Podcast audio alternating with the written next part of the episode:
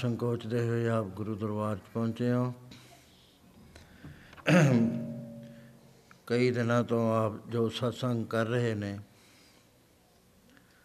ਉਹ ਗੁਰਮਤ ਦੇ ਸਿਧਾਂਤ, ਪਰਮ ਸਿਧਾਂਤ, ਸੇਵਾ ਕਰਨੀ ਤੇ ਨਾਮ ਜਪਣਾ, ਉਹਨਾਂ ਦੇ ਬਾਰੇ ਬੜੇ ਵਿਸਥਾਰ ਦੇ ਨਾਲ ਸਰਵਣ ਕਰ ਰਹੇ ਹਾਂ। ਸਾਨੂੰ ਬਹੁਤ ਸਾਰੀਆਂ ਚੀਜ਼ਾਂ ਦੀ ਲੋੜ ਪੈਂਦੀ ਹੈ। ਦੁੱਖਾਂ ਤੋਂ ਅਸੀਂ ਡਰਦੇ ਹਾਂ। ਇਹ ਦੋਏ ਚੀਜ਼ਾਂ ਨਾਮ ਜਪਣ ਤੇ ਸੇਵਾ ਕਰਨ ਵਿੱਚ ਆ ਜਾਂਦੀਆਂ ਨੇ। ਇੱਥੇ ਤੱਕ ਮਹਾਪੁਰਸ਼ ਫਰਮਾਇਆ ਕਰਦੇ ਹਨ ਕਿ ਕੋਈ ਵੀ ਬੰਦਾ, ਕੋਈ ਵੀ ਪ੍ਰਾਣੀ ਸੇਵਾ ਕਰਕੇ ਦੇਖ ਲਓ ਇਹਦਾ ਰਿਜ਼ਲਟ ਕੀ ਹੁੰਦਾ ਹੈ।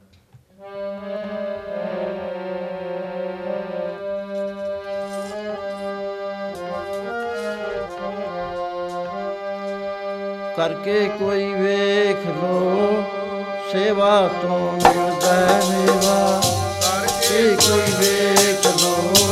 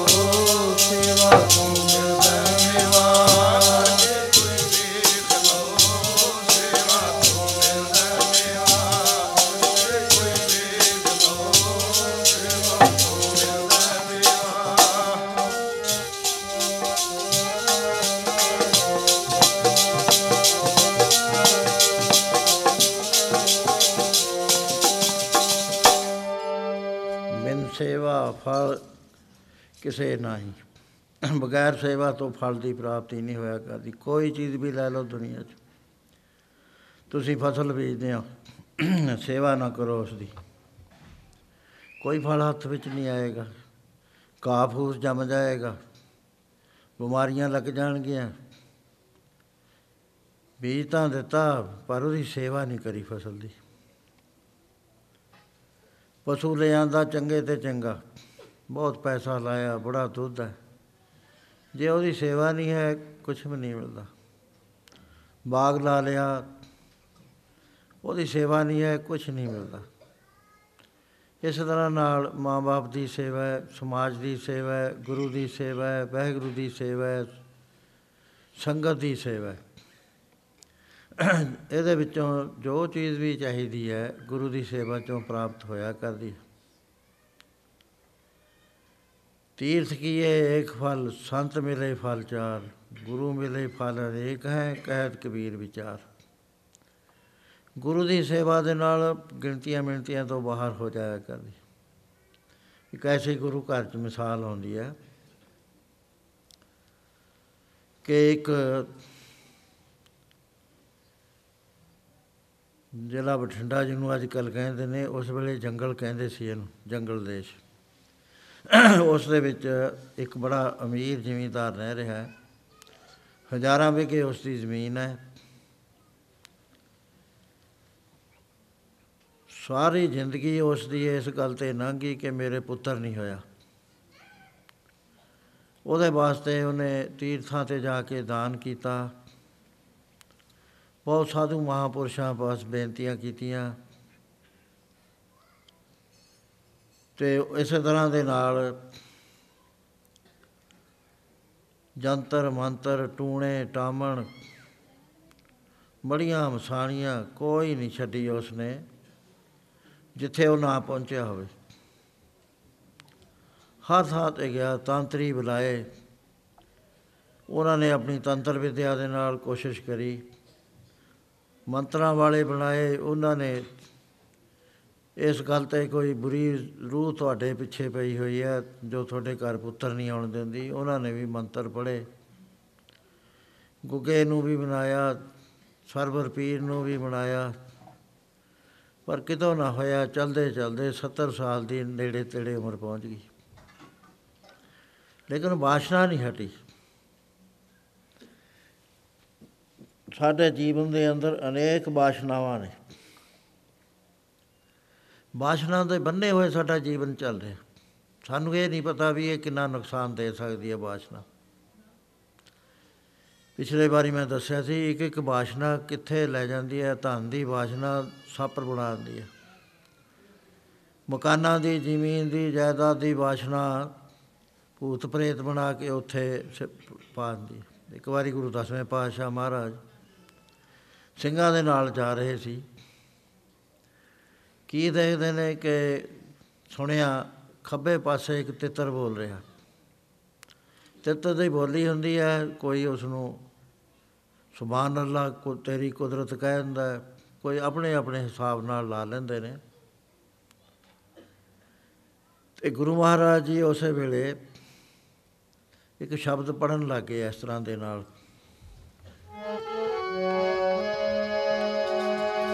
ਪੂਇਆ ਪੂਮਲੂ ਪਰ ਨਿਤਲੂ ਜੈ ਪੂਇਆ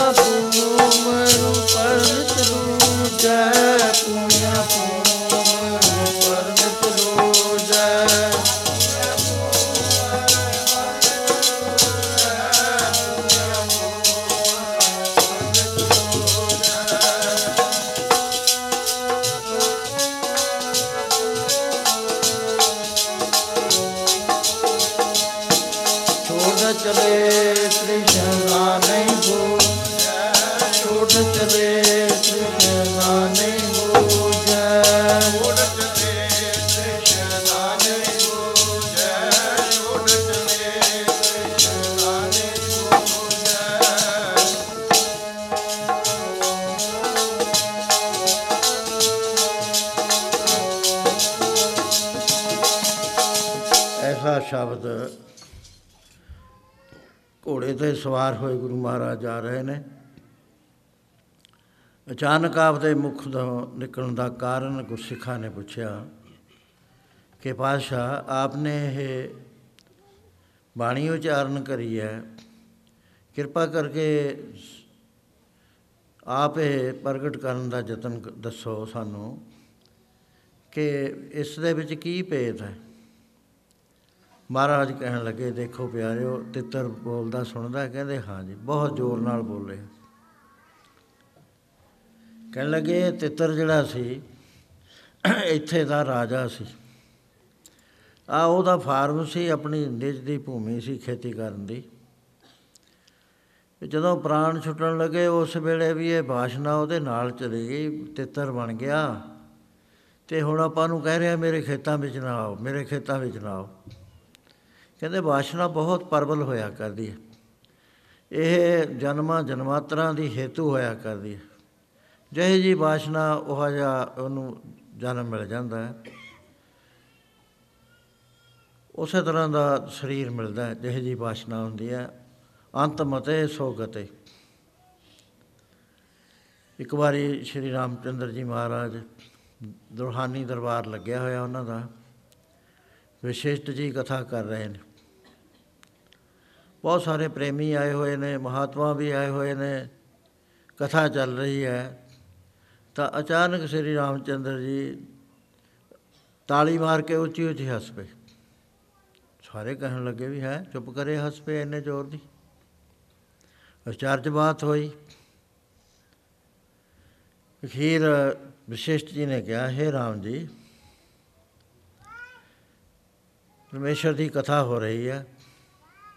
ਸਾਰੇ ਸਰਵਣ ਕਰ ਰਹੇ ਨੇ। ਪ੍ਰਸੰਗ ਵੀ ਵਿਰਾਗ ਦਾ ਚੱਲ ਰਿਹਾ ਹੈ। ਹੱਸਣ ਦਾ ਕੋਈ ਕਾਰਨ ਨਹੀਂ ਹੈ।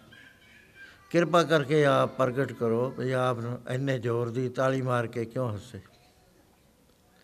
ਕਹਿਣ ਲੱਗੇ, ਵਿਸ਼ੇਸ਼ ਜੀ, ਤੁਸੀਂ ਤਾਂ ਤਰਕਾਲਦਰਸ਼ੀ ਹੋ, ਜਾਣਦੇ ਹੋ ਮੈਂ ਕਿਉਂ ਹੱਸਿਆ?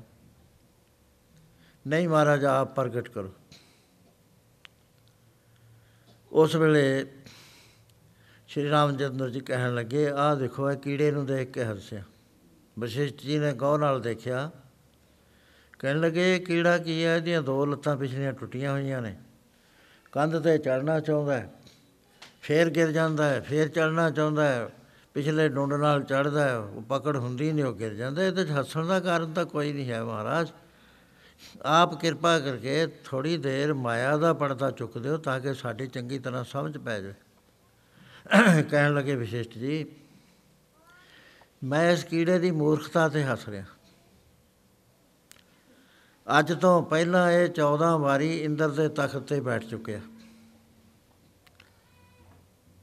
ਤੇ ਹੁਣ ਫੇਰ ਕੀੜੇ ਦੀ ਜੁਨੀ 'ਚ ਪਿਆ ਹੋਇਆ।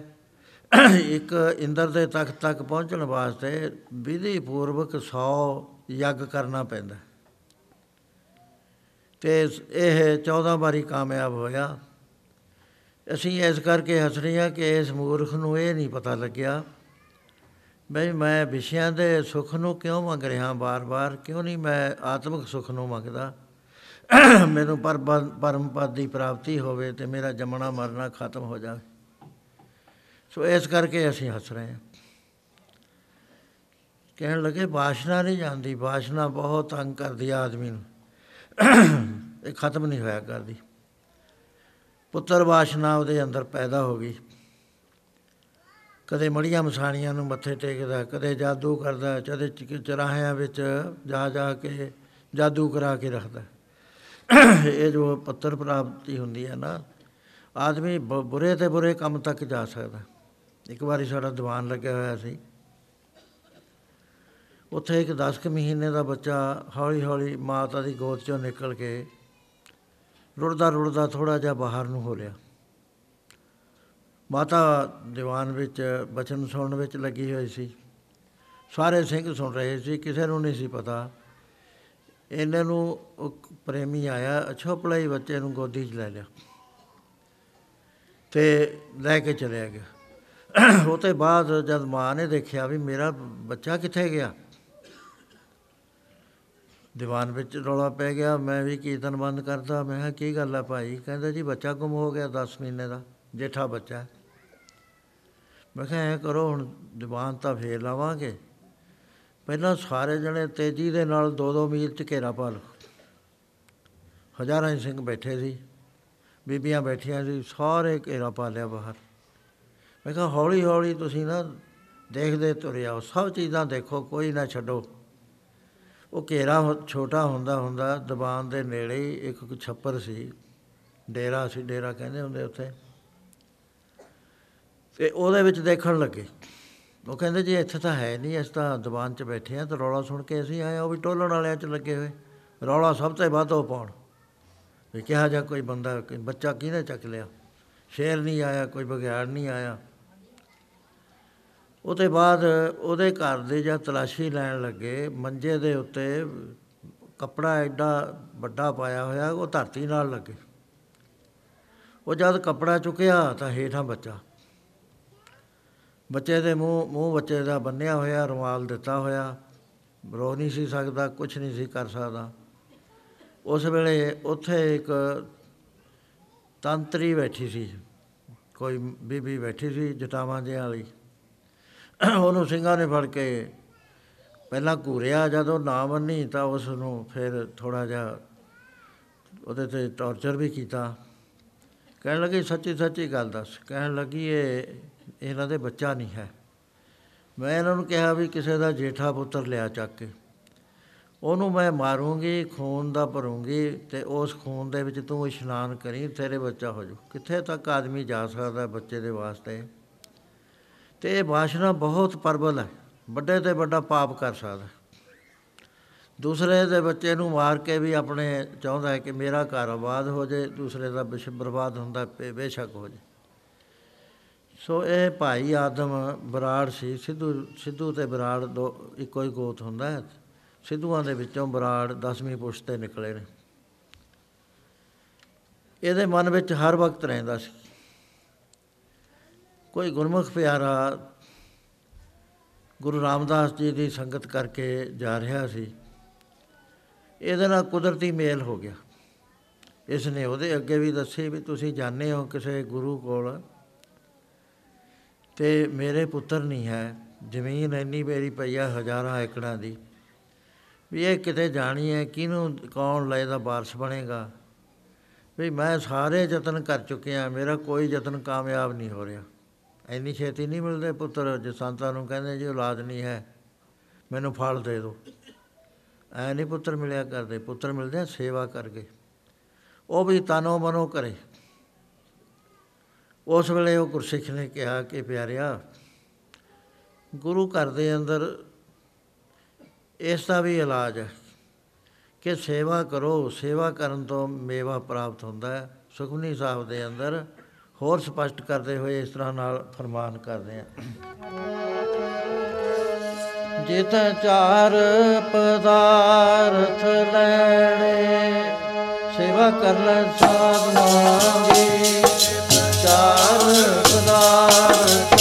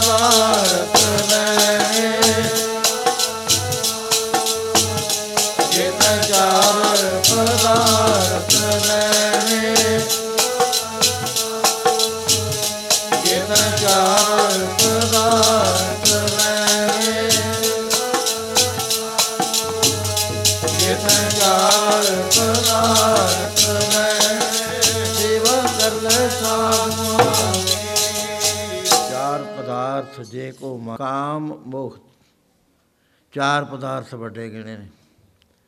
ਧਰਮ ਦਾ ਜੀਵਨ ਹੋ ਜਾਣਾ, ਕਾਮਨਾ ਪੂਰੀ ਹੋ ਜਾਣੀ, ਪੈਸਾ ਟਕਾ ਬਹੁਤਾ ਹੋ ਜਾਣਾ ਤੇ ਮੁਕਤੀ ਵੀ ਮਿਲ ਜਾਣੀ।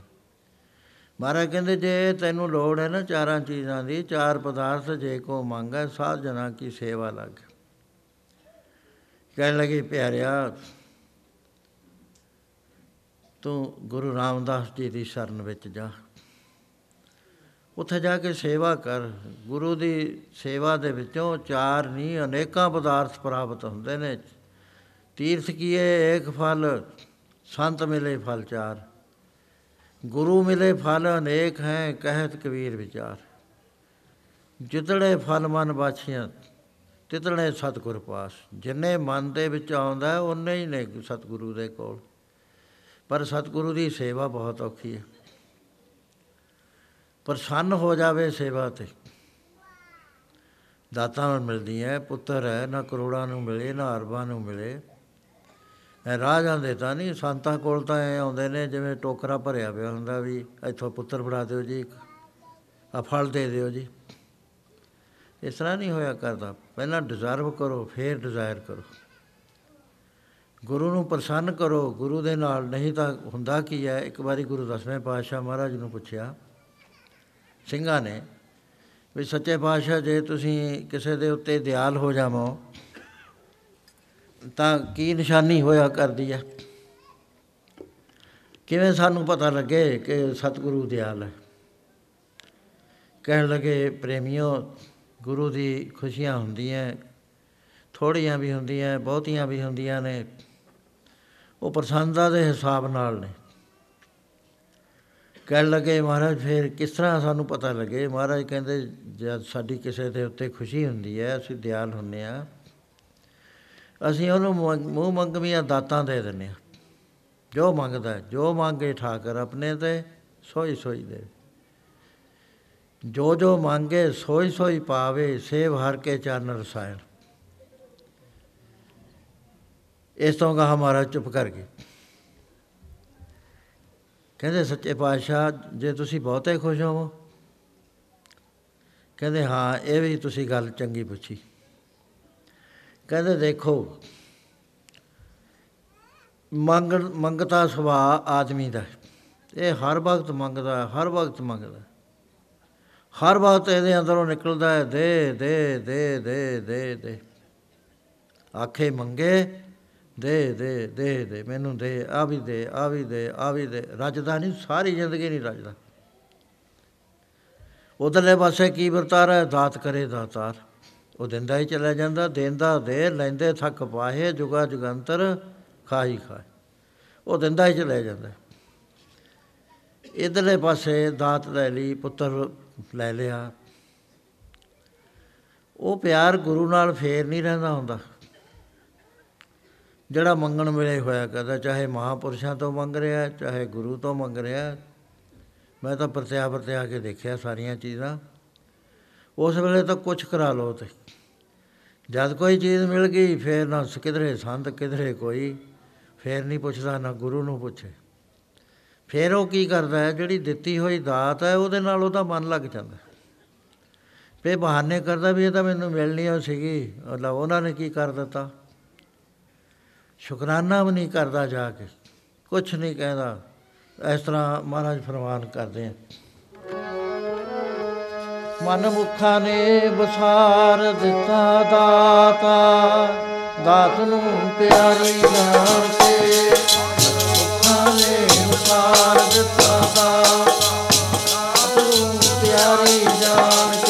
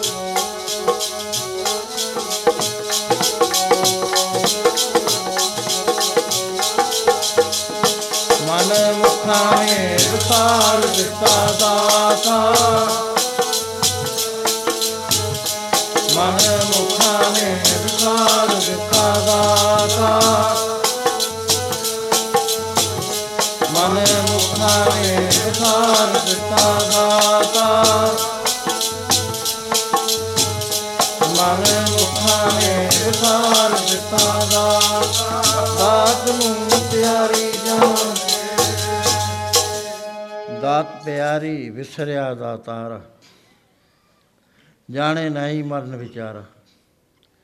ਦਾਤ ਦੇ ਨਾਲ ਤਾਂ ਪਿਆਰ ਪੈ ਗਿਆ, ਜਿਹਨੇ ਦਾਤ ਦਿੱਤੀ ਆ ਭੁੱਲ ਗਿਆ। ਜਦੋਂ ਪ੍ਰਦੇਸ਼ ਨੂੰ ਆਉਣਾ ਹੋਵੇ ਕਿਸੇ ਨੇ, ਕੋਈ ਵਸੀਲਾ ਨਾ ਬਣਦਾ ਹੋਵੇ, ਵੀਜ਼ਾ ਵੀ ਨਾ ਲੱਗਦਾ ਹੋਵੇ, ਥਾਂ ਥਾਂ ਫਿਰਦਾ ਹੈ। ਉਸ ਵੇਲੇ ਗੁਰੂ ਕੋ ਬੇਨਤੀਆਂ ਕਰਦਾ ਇਹ ਸੱਚੇ ਪਾਤਸ਼ਾਹ, ਤੂੰ ਬਾੜ। ਜੇ ਕੋਈ ਗਾਂ ਆ ਕੇ ਸੰਕਟ ਆ ਜਾਵੇ, ਫਿਰ ਉਦੋਂ ਵੀ ਜ਼ਿਆਦਾ ਬੇਨਤੀਆਂ ਕਰਦਾ। ਵੀ ਮੇਰੀ ਸਹਾਇਤਾ ਕਰ, ਹੁਣ ਤੇਰੇ ਬਿਨਾ ਮੇਰਾ ਕੋਈ ਨਹੀਂ। ਜਿਸ ਵਕਤ ਠੀਕ ਹੋ ਗਿਆ ਕੰਮ, ਉਸ ਵੇਲੇ ਫੇਰ ਨਹੀਂ ਗੁਰੂ ਯਾਦ, ਫੇਰ ਸ਼ਰਾਬ ਯਾਦ ਆ ਜਾਂਦੀ ਹੈ ਗਲਤ ਚੀਜ਼ਾਂ ਯਾਦ ਆ ਜਾਂਦੀਆਂ, ਭੁੱਲ ਜਾਂਦਾ, ਨਾ ਨਿਤਨੇਮ ਨਾ ਬਾਣੀ ਪੜ੍ਹਨੀ, ਨਾ ਗੁਰੂ ਨਾਲ ਗਾਹਾਂ ਕੋਈ ਪਿਆਰ ਕਰਨਾ। ਕਹਿਣ ਲੱਗੇ, ਇਹ ਨਿਸ਼ਾਨੀਆਂ ਮਨਮੁਖ ਦੀਆਂ ਹੁੰਦੀਆਂ, ਪੁੱਤਰ ਦੀ ਦਾਤ ਮਿਲ ਗਈ, ਬਿਮਾਰੀ ਤੋਂ ਰਾਜੀ ਹੋ ਗਿਆ। ਮੈਂ ਤਾਂ ਦੇਖਿਆ ਹੋਇਆ ਸਾਸ ਹੈ ਜੀ। ਮੇਰੇ ਕੋਲ ਆਉਂਦੇ ਮੈਂ ਤੁਸੀਂ ਐਂ ਕਰੋ, ਜਪਜੀ ਸਾਹਿਬ ਦੇ ਇਹਨੇ ਪਾਠ ਕਰ ਲਓ। ਰਾਜੀ ਹੋ ਜਾਂਦੇ ਨੇ ਕਿਉਂਕਿ ਕੁਦਰਤੀ ਬਾਣੀ ਵਿੱਚ ਸਤਿਆ। ਉਹ ਜਦ ਰਾਜੀ ਹੁੰਦੇ, ਫੇਰ ਨਹੀਂ ਪਾਠ ਕਰਦੇ। ਮੈਨੂੰ ਕਹਿੰਦੇ, ਜੀ, ਮੇਰੇ ਪਾਠ ਮੁੱਕ ਗਏ। ਮੈਂ ਕਿਹਾ, ਕਮਾਲ ਹੈ। ਗਾਹ ਕੋਈ ਤੁਸੀਂ ਸ- ਸਭ ਕੇ ਨਹੀਂ ਸਿੱਖਿਆ? ਉਹ ਜਿਹੜੀ ਬਾਣੀ ਨੇ ਤੁਹਾਨੂੰ ਸੰਕਟ ਚੋਂ ਕੱਢਤਾ, ਡਾਕਟਰ ਤੁਹਾਡਾ ਇਲਾਜ ਨਹੀਂ ਸੀ ਕਰ ਸਕਦੇ, ਤੁਸੀਂ ਰਾਜੀ ਹੋ ਗਏ। ਤੇ ਉਹ ਬਾਣੀ ਨੂੰ ਭੁੱਲ ਗਏ, ਹੁਣ ਮੁੱਕ ਗਈ ਉਹ ਬਾਣੀ। ਉਹ ਪਿਆਰ ਹੀ ਨਹੀਂ ਪੈਂਦਾ, ਇਹ ਮਾਨਸਿਕ ਰੁਚੀ ਆ। ਸੋ ਜਿਹੜਾ ਮਨ ਦੇ ਪਿੱਛੇ ਲੱਗਦਾ ਹੈ, ਉਹਦਾ ਇਹੀ ਹਾਲ ਹੋਇਆ ਕਰਦਾ। ਮਹਾਰਾਜ ਕਹਿੰਦੇ ਜਿਹੜੇ ਮਨਮੁਖ ਨੇ, ਉਹ ਦਿੱਤੀ ਹੋਈ ਦਾਤ ਨਾਲ ਭਰ ਜਾਂਦੇ ਆ, ਸ਼ਰਾਬਾਂ, ਕਬਾਬਾਂ, ਉਲਟੇ ਕੰਮਾਂ ਦੇ ਵਿੱਚ ਫਸ ਜਾਂਦੇ। ਕਹਿੰਦੇ ਫੇਰ ਸੱਚੇ ਪਾਤਸ਼ਾਹ, ਕਹਿੰਦੇ ਉਹਨਾਂ 'ਚ ਦੋ ਕੈਟਾਗਰੀਆਂ ਹੁੰਦੀਆਂ ਨੇ। ਇੱਕ ਤਾਂ ਉਹ ਹੋ ਜਾਂਦੀਆਂ ਜਿਹੜੀਆਂ ਬਿਲਕੁਲ ਭੁੱਲ ਜਾਂਦੀਆਂ। ਕਹਿੰਦੇ ਉਹ ਮਨਮੁਖਾਂ ਦੀ ਸ਼੍ਰੇਣੀ 'ਚ ਸ਼ਾਮਲ ਹੋ ਜਾਂਦੇ ਨੇ। ਤੇ ਫਿਰ ਮਨਮੁਖ ਦਾ ਹਾਲ ਇਹ ਹੈ ਕਿ ਮਨਮੁਖ ਦੁੱਖਾ ਖੇਤ ਹੈ, ਦੁੱਖ ਬੀਜੇ, ਦੁੱਖ ਖਾਏ, ਦੁੱਖ ਵਿੱਚ ਜੰਮੇ, ਦੁੱਖ ਮਰੇ ਹਮੈ ਕਰ ਦਵੇ। ਦੂਸਰੇ ਉਹ ਨੇ ਜਿਹੜੇ ਭੁੱਲ ਗਏ ਪਰ ਹੈਗੇ ਚੰਗੇ। ਅੰਦਰ ਰੁਚੀ ਹੈ ਉਹਨਾਂ ਦੇ, ਫੇਰ ਨਾਮ ਜਪਣ ਦੀ, ਬਾਣੀ ਪੜ੍ਹਨ ਦੀ, ਪਰ ਦਾਤ ਪ੍ਰਾਪਤੀ ਤੋਂ ਬਾਅਦ ਭੁੱਲ ਗਏ। ਸੱਚੇ ਪਾਤਸ਼ਾਹ ਫਿਰ ਉਹਨਾਂ ਦਾ ਕੀ ਇਲਾਜ ਹੈ? ਮਹਾਰਾਜ ਕਹਿੰਦੇ ਸਾਡੇ ਕੋਲ ਹੱਥ ਖੜੀ ਆ। ਸਾਰੇ ਹੈਰਾਨ ਹੋ ਗਏ, ਮਹਾਰਾਜ, ਆਪ ਸਪਸ਼ਟ ਤ- ਤੌਰ ਤੇ ਕਹੋ, ਸਾਨੂੰ ਸਮਝ ਨਹੀਂ ਆਈ। ਮਹਾਰਾਜ ਕਹਿੰਦੇ, ਫੇਰ ਅਸੀਂ ਦੁੱਖ ਭੇਜਿਆ ਕਰਦੇ ਆ ਦੁੱਖਾਂ ਦੀ ਜੰਜੀਰ ਪਾ ਕੇ ਖਿੱਚ ਲੈਂਦੇ ਆ ਕਿਉਂਕਿ ਸੁੱਖ ਨੂੰ ਉਸ ਨੇ ਸੁੱਖ ਨੇ ਉਸ ਨੂੰ ਭ- ਭੁਲਾ ਦਿੱਤਾ। ਫਿਰ ਅਸੀਂ ਦੁੱਖ ਭੇਜਦੇ ਆਂ ਪੜ ਲਓ। ਤੇਰੇ ਦੁੱਖਾਂ ਦੀ ਬਣੇਗੀ ਦਾਰੂ, ਸੁੱਖ ਤੇਰੇ ਰੋਗ ਹੋਣਗੇ।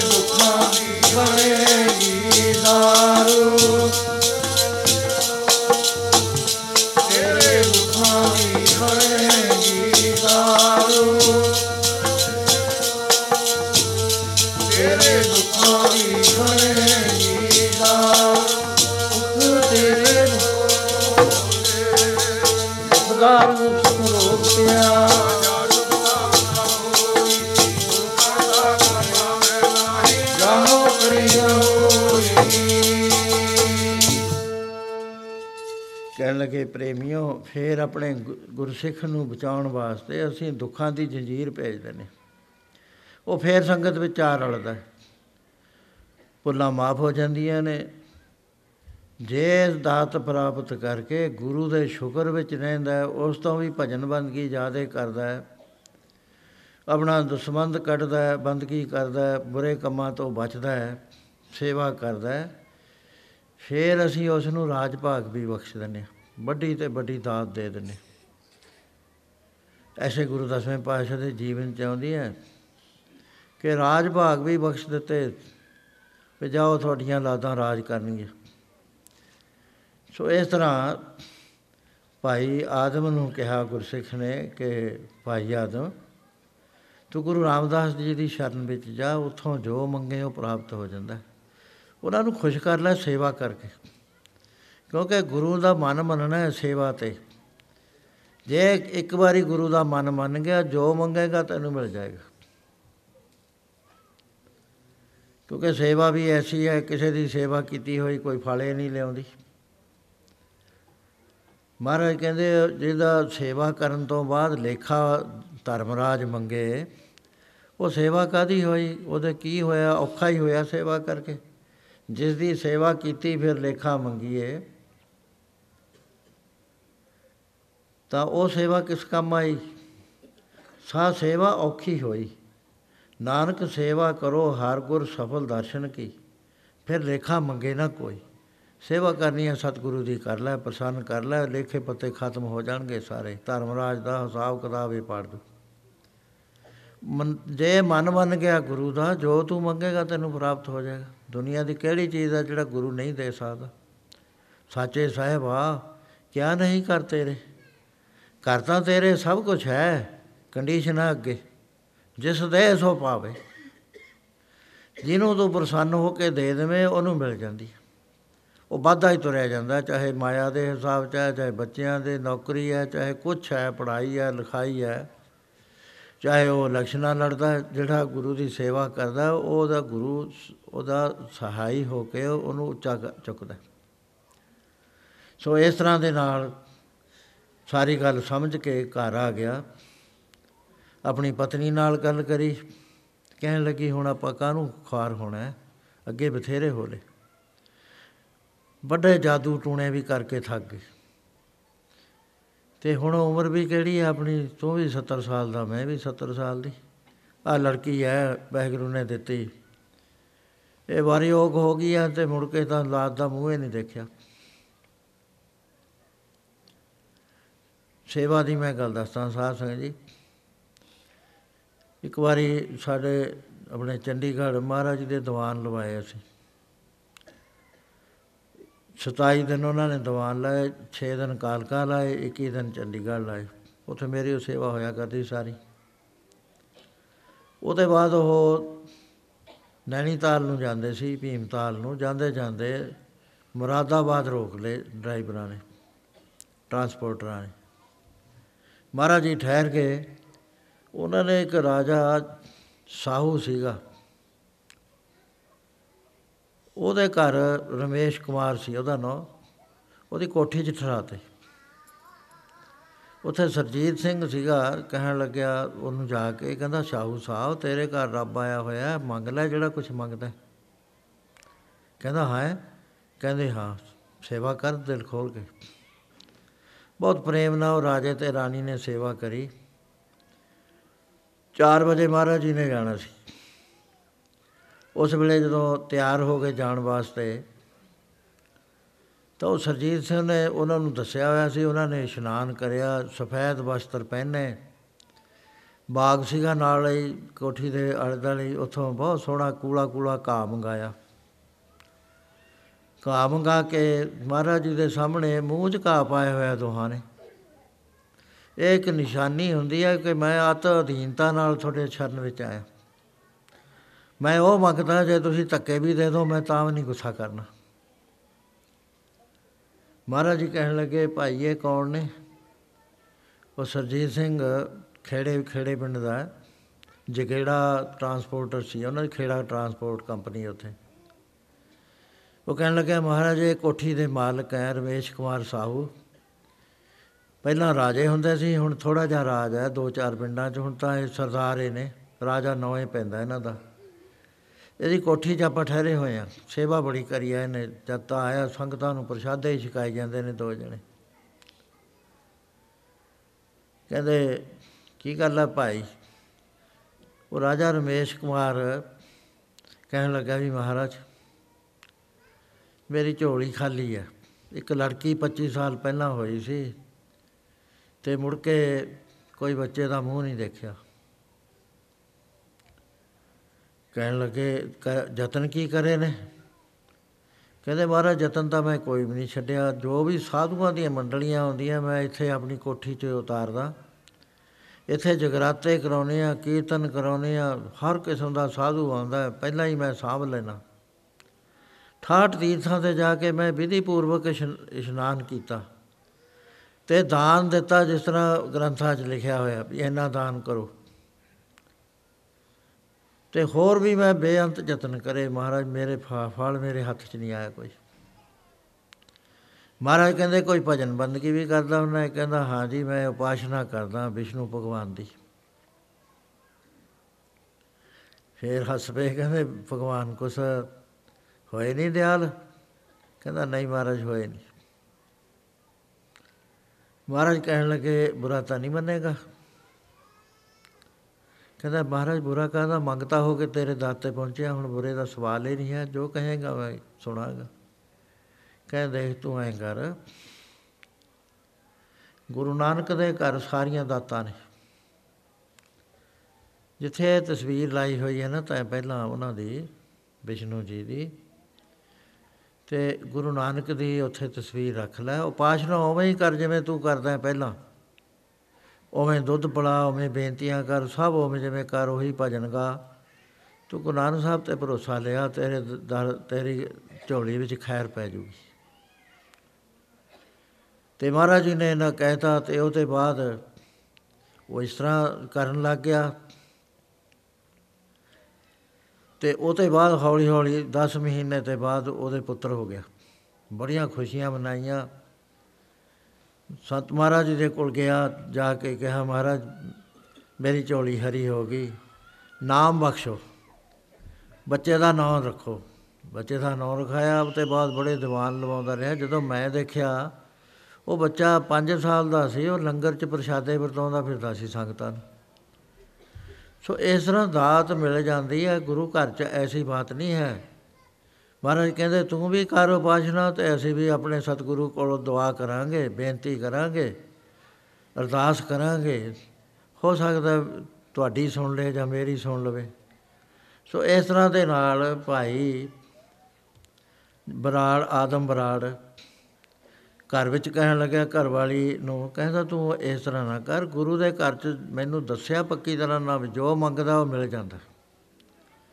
ਐਸਾ ਵਿਸ਼ਾਲ ਦਰਬਾਰ ਹੈ ਕਿ ਕਿਸੇ ਤੇ ਆਸਾਨ ਨਹੀਂ ਕਰਦਾ। ਕਹਿਣ ਲੱਗੀ, ਫੇਰ ਕਹਿੰਦੇ, ਆਪਾਂ ਤਿੰਨੇ ਜਣੇ ਚੱਲਦੇ ਆ ਲੜਕੀ ਵੀ ਚੱਲਦੀ ਹੈ, ਆਪਾਂ ਸੇਵਾ ਕਰਕੇ ਮੈਨੂੰ ਪ੍ਰਸੰਨ ਕਰਾਂਗੇ ਗੁਰੂ ਨੂੰ। ਮੈਨੂੰ ਦੱਸ ਦਿੱਤਾ ਉਸਨੇ ਸਿੱਖ ਨੇ ਵੀ ਗੁਰੂ ਸੇਵਾ ਤੋਂ ਪ੍ਰਸੰਨ ਹੋ ਜਾਂਦਾ ਜੇ ਸੰਗਤਾਂ ਦੀ ਸੇਵਾ ਕਰੋ। ਉੱਥੇ ਚਲੇ ਗਿਆ, ਜਾ ਕੇ ਦੀਵਾਨ ਵਿੱਚ ਮੱਥਾ ਟੇਕਿਆ। ਮੁਖੀ ਜਿਹੜੇ ਗੁਰਸਿੱਖ ਸੀ, ਕਹਿਣ ਲੱਗੇ, ਇੱਥੇ ਦਾ ਵਾਤਾਵਾ ਇੱਥੇ ਦਾ ਕੀ ਰੌ ਰੀਤ ਹੈ? ਕਹਿਣ ਲੱਗੇ, ਭਾਈ ਪ੍ਰੇਮੀਆਂ, ਇੱਥੇ ਸੇਵਾ ਪ੍ਰਦਾਨ ਹੈ। ਅੰਮ੍ਰਿਤ ਵੇਲੇ ਉੱਠ ਕੇ ਨਾਮ ਜਪਣਾ ਪ੍ਰਦਾਨ ਹੈ। ਦੋਏ ਚੀਜ਼ਾਂ ਨੇ ਗੁਰੂ ਘਰ ਦੇ ਅੰਦਰ ਨਾਮ ਜਪਣਾ ਤੇ ਸੇਵਾ ਕਰਨੀ। ਮੇਰੇ ਵਾਸਤੇ ਹੁਕਮ ਕਰੋ, ਕਹਿੰਦੇ ਤੂੰ ਸੇਵਾ ਕਰ ਤੇ ਗੁਰੂ ਗੁਰੂ ਕਰੀ ਜਾਇਆ ਕਰ। ਉਸ ਵੇਲੇ ਉਹ ਸੇਵਾ ਕਰਨ ਲੱਗ ਗਏ। ਸਾਰਾ ਦਿਨ ਘਰ ਵਾਲੀ ਤੇ ਲੜਕੀ ਲੰਗਰ ਦੀ ਸੇਵਾ ਕਰਦੇ ਨੇ। ਪਾਣੀ ਢੋਂਦੇ ਨੇ, ਝਾੜੂ ਦਿੰਦੇ ਨੇ, ਬਰਤਨ ਮਾਂਜਦੇ ਨੇ, ਲੰਗਰ ਬਣਤਾਉਂਦੇ ਆ। ਉਧਰਲੇ ਪਾਸੇ ਭਾਈ ਬਰਾੜ ਸਵੇਰੇ ਹੀ ਚਲੇ ਜਾਇਆ ਕਰੇ, ਆਦਮ ਬਰਾੜ। ਵੱਡਾ ਸਾਰਾ ਭਰਾ ਸੁੱਕੀਆਂ ਲੱਕੜਾਂ ਦਾ ਜੰਗਲ 'ਚ ਜਾ ਕੇ ਇਕੱਠਾ ਕਰੇ। ਉਹ ਲਿਆ ਕੇ ਗੁਰੂ ਕੇ ਲੰਗਰ ਵਿੱਚ ਦੇ ਦਿਆ, ਭੇਟਾ ਕਰ ਦਿਆ ਕਰੇ ਤੇ ਇੱਕ ਭਰਾ ਆਪਣੇ ਘਰ ਵੀ ਰੱਖਦਾ ਗਿਆ। ਪ੍ਰਸ਼ਾਦਾ ਆਪਣੇ ਕੋਲੋਂ ਛਕਦਾ ਸੀ, ਲੰਗਰ 'ਚ ਨਹੀਂ ਸੀ ਛਕਦਾ। ਕੋ ਲੰਗਰ 'ਚ ਬਹੁਤ ਹੁੰਦੇ ਨੇ, ਲੰਗਰ 'ਚ ਪ੍ਰਸ਼ਾਦਾ, ਮਹਾਰਾਜ ਨੇ ਕਿਹਾ ਵੀ ਲੰਗਰ 'ਚ ਮਜ਼ਦੂਰ ਛਕਦੇ, ਮਜ਼ਦੂਰੀ ਲੈਂਦੇ ਹੋ ਤੁਸੀਂ, ਇਹ ਸੇਵਾ ਤੁਹਾਡੀ ਵਿਗਨ ਪੈਂਦਾ। ਤੁਸੀਂ ਪੂਰੀ ਸੇਵਾ ਕਰੋ ਪੂਰੀ ਪੂਰੇ ਤਰੀਕੇ ਨਾਲ। ਸੋ ਇਸ ਤਰ੍ਹਾਂ ਸੇਵਾ ਕਰਦੇ ਕਰਦੇ ਬਹੁਤ ਚਿਰ ਲੰਘ ਗਿਆ। ਅੱਜ ਸਿਆਲ ਦਾ ਮਹੀਨਾ ਹੈ, ਗੁਰੂ ਮਹਾਰਾਜ ਬਾਹਰ ਗਏ ਹੋਏ ਨੇ। ਬਹੁਤ ਸਾਰੀ ਸੰਗਤ ਆਪ ਦੇ ਨਾਲ ਰਾਮਦਾਸਪੁਰ ਆ ਗਈ, ਅੰਮ੍ਰਿਤਸਰ ਜਿਹਨੂੰ ਕਹਿੰਦੇ ਅੱਜ ਕੱਲ ਲੇਕਿਨ ਕਣੀਆਂ ਪੈ ਰਹੀਆਂ, ਕੱਪੜੇ ਭਿੱਜ ਗਏ ਬੀਬੀਆਂ ਦੇ, ਬੱਚਿਆਂ ਦੇ, ਭਾਈਆਂ ਦੇ, ਬਿਰਧਾਂ ਦੇ, ਜਵਾਨਾਂ ਦੇ।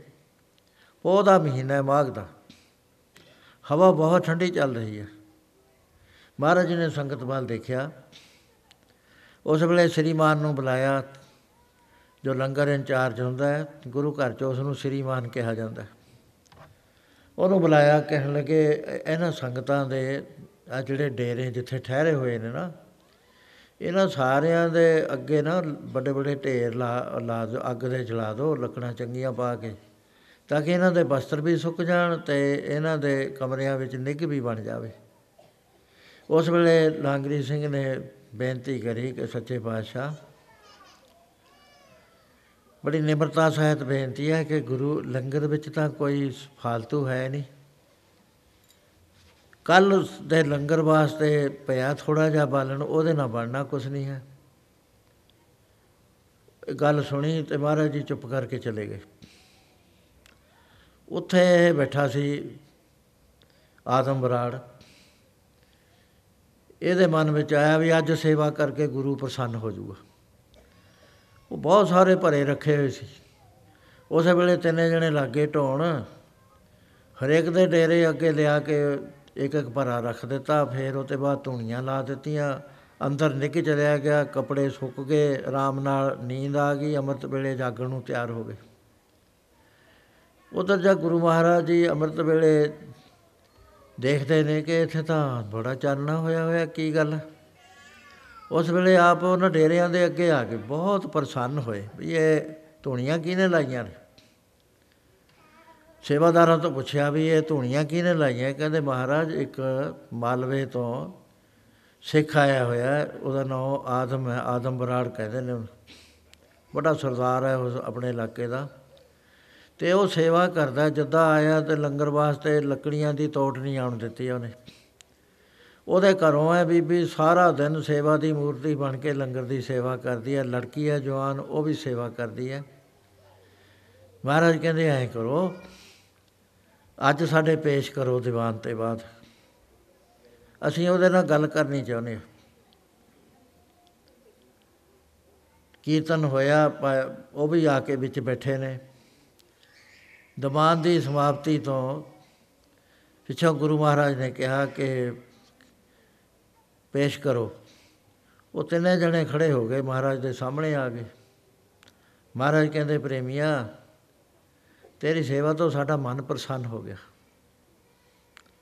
ਗੁਰੂ ਦਾ ਮਨ ਪ੍ਰਸੰਨ ਹੋਣਾ ਚਾਹੀਦਾ ਸੇਵਾ ਤੇ। ਜੇ ਆਪ ਇਹ ਆਪਣਾ ਚੌਧਰ ਰੱਖਦਾ ਵੀ ਮੈਂ ਸੇਵਾ ਕਰਦਾ, ਮੈਂ ਸੇਵਾ ਕਰਦਾ, ਲੇਖੇ ਵਿੱਚ ਵੀ ਸੇਵਾ ਪਈ ਆ ਕਿ ਨਹੀਂ ਪਈ? ਗੁਰੂ ਵੀ ਪ੍ਰਸੰਨ ਹੋਇਆ ਕਿ ਨਹੀਂ ਹੋਇਆ? ਜੇ ਪ੍ਰਸੰਨ ਹੋਇਆ, ਫਿਰ ਗੁਰੂ ਤੇ ਜੋ ਚੀਜ਼ ਚਾਹੀਦੀ ਹੈ ਮੰਗ ਲਓ, ਫਿਰ ਗੁਰੂ ਦੇ ਦਿੰਦਾ ਹੈ ਪੜ੍ਹ ਲਓ।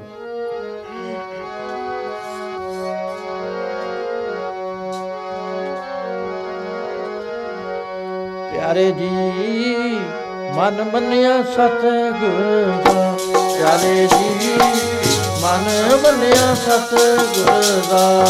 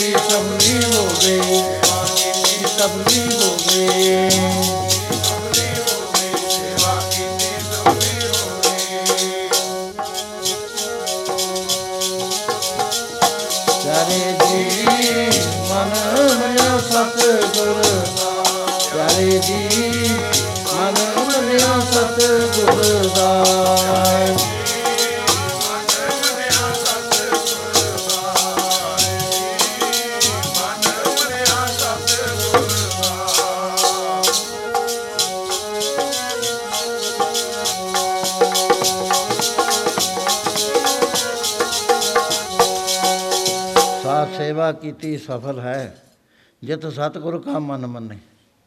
ਜਾਂ ਸਤਿਗੁਰ ਕਾ ਮਨ ਮੰਨਿਆ ਤਾਂ ਪਾਪ ਸਮਲ ਪੰਨੇ। ਸਾਰੇ ਦੁੱਖਾਂ ਦਾ ਖਾਤਮਾ ਗੁਰੂ ਜੇ ਪਰ- ਗੁ- ਪ੍ਰਸੰਨ ਹੋ ਜਾਏ ਹੋ ਜਾਇਆ ਕਰ। ਮਹਾਰਾਜ ਕਹਿਣ ਲੱਗੇ, ਭਾਈ ਆਦਮ, ਤੇਰੀ ਸੇਵਾ ਤੋਂ ਅਸੀਂ ਬਹੁਤ ਪ੍ਰਸੰਨ ਹੋਏ ਹਾਂ। ਬੋਲ ਤੂੰ ਕੀ ਚਾਹੁੰਦਾ ਹੈ? ਤੈਨੂੰ ਦਵਾ ਦਈਏ। ਖੜਾ ਹੋ ਗਿਆ। ਕਹਿਣ ਲੱਗਾ, ਮਹਾਰਾਜ ਨਾਮਦਾਨ ਦੇ ਦਿਓ। ਡਰ ਗਿਆ ਵੀ ਮੇਰੀ 70 ਸਾਲ ਦੀ ਉਮਰ ਹੈ, ਸਾਰੀ ਦਾੜੀ ਸਫੈਦ ਹੋ ਗਈ ਹੈ। ਤੇ ਮੈਨੂੰ ਕੀ ਕਹਿਣਗੇ ਜੇ ਮੈਂ ਕਹਤਾ ਵੀ ਪੁੱਤਰ ਦੀ ਦਾਤ ਦੇ ਦਿਓ। ਸੰਗ ਗਿਆ ਉਸ ਵੇਲੇ। ਮਹਾਰਾਜ ਕਹਿੰਦੇ, ਅਸਲੀ ਗੱਲ ਕਹਿ ਕਹਿੰਦਾ, ਮਹਾਰਾਜ ਨਾਮਦਾਨ ਹੀ ਦੇ ਦਿਓ। ਕਹਿੰਦੇ, ਉਹ ਤਾਂ ਮਿਲ ਜਾਏਗਾ। ਜਿਹੜਾ ਫੁਰਨਾ ਕਰਕੇ ਆਇਆ, ਉਹ ਗੱਲ ਕਹਿ ਕਹਿ ਨਾ ਸਕਿਆ, ਘਰ ਆ ਗਏ। ਘਰ ਵਾਲੀ ਕਹਿਣ ਲੱਗੀ, ਦੇਖੋ, ਮੌਕਾ ਮਿਲਿਆ ਸੀ। ਗੁਰੂ ਪ੍ਰਸੰਨ ਹੋਏ ਸੀ ਤੇ ਤੈਂ ਕੋਈ ਗੱਲ ਹੀ ਨਾ ਕਰੀ। ਕਹਿਣ ਲੱਗਾ, ਮੈਂ ਕੀ ਕਰਦਾ? ਆਪਣੀ ਉਮਰ ਤਾਂ ਦੇਖੋ ਕਿੰਨੀ ਬੜੀ ਹੋ ਗਈ। ਕਹਿੰਦੇ, ਫਿਰ ਗੁਰੂ ਮਹਾਰਾਜ ਨੇ ਹੋਰ ਕੋਈ ਗੱਲ? ਕਹਿੰਦੇ ਕਿਹਾ ਸੀ ਮਹਾਰਾਜ ਨੇ ਵੀ ਚੱਲ ਅੱਜ ਨਹੀਂ ਤੂੰ ਕੋ- ਮੰਗਦਾ ਤਾਂ ਕੱਲ ਨੂੰ ਮੰਗ ਲਈ। ਕੱਲ ਤੱਕ ਤਿੰਨ ਵਚਨ ਹੁੰਦੇ ਨੇ ਮਹਾਪੁਰਸ਼ਾਂ ਦੇ। ਉਹ ਵੀ ਕਾਂਗ ਉੱਠੀ ਹੁੰਦੀ ਹੈ ਅੰਦਰ ਲਹਿਰ ਉੱਠੀ ਹੁੰਦੀ ਹੈ ਦੋ ਵਚਨ ਤੀਸਰਾ ਵਚਨ ਜੇ ਨਾ ਮੰਨੋ, ਫਿਰ ਗੱਲ ਗਲਤ ਹੋ ਜਾਇਆ ਕਰਦੀ। ਤਾਂ ਉਸ ਵੇਲੇ ਗੁਰੂ ਮਹਾਰਾਜ ਨੇ ਕਿਹਾ, ਕੋਈ ਨਾ ਤੇਰੀ ਮੰਗ ਕਾਇਮ ਹੈ। ਦੂਸਰੇ ਦਿਨ ਫੇਰ ਆ ਕੇ ਲੜਕੀ ਅੱਗੇ ਖੜ- ਖੜ- ਖੜੀ ਹੈ। ਮਹਾਰਾਜ ਨੇ ਕਿਹਾ, ਭਾਈ ਆਦਮ, ਦੱਸ ਕੀ ਤੇਰੇ ਮਨ ਦੇ ਵਿੱਚ ਮੰਗ ਹੈ? ਉਸ ਵੇਲੇ ਲੜਕੀ ਕਹਿਣ ਲੱਗੀ, ਮਹਾਰਾਜ ਜੀ ਮੇਰੇ ਪਿਤਾ ਸੰਗਦੇ ਨੇ, ਮਾਤਾ ਵੀ ਸੰਗਦੀ ਹੈ। ਕਹਿ ਨਹੀਂ ਸਕਦੇ, ਮੈਨੂੰ ਇੱਕ ਵੀਰ ਦੀ ਜ਼ਰੂਰਤ ਹੈ, ਤੁਸੀਂ ਕਿਰਪਾ ਕਰੋ ਸਾਡੀ ਜੋੜੀ ਬਣ ਜਾਏ। ਕਹਿੰਦੇ, ਕਿਉਂ ਭਾਈ ਆਦਮ? ਕਹਿੰਦਾ, ਹਾਂ ਮਹਾਰਾਜ, ਮੈਂ ਤਾਂ ਇਹੀ ਧਾਰ ਕੇ ਆ ਕੇ ਸੇਵਾ ਕਰਨ ਲੱਗਿਆ। ਮਹਾਰਾਜ ਚੁੱਪ ਕਰ ਗਏ। ਬਚਨੇ ਨਾ ਕਰਿਆ, ਬੜੀ ਦੇਰ ਚੁੱਪ ਰਹੇ, ਸਾਰੇ ਦੇਖ ਰਹੇ ਨੇ ਵੀ ਮਹਾਰਾਜ ਕੀ ਫਰਮਾਉਣਗੇ। ਕਹਿਣ ਲੱਗੇ, ਭਾਈ ਆਦਮ, ਅਸੀਂ ਤੇਰਾ ਭੂਤ ਭਵਿੱਖਤ ਸਾਰਾ ਦੇਖ ਲਿਆ।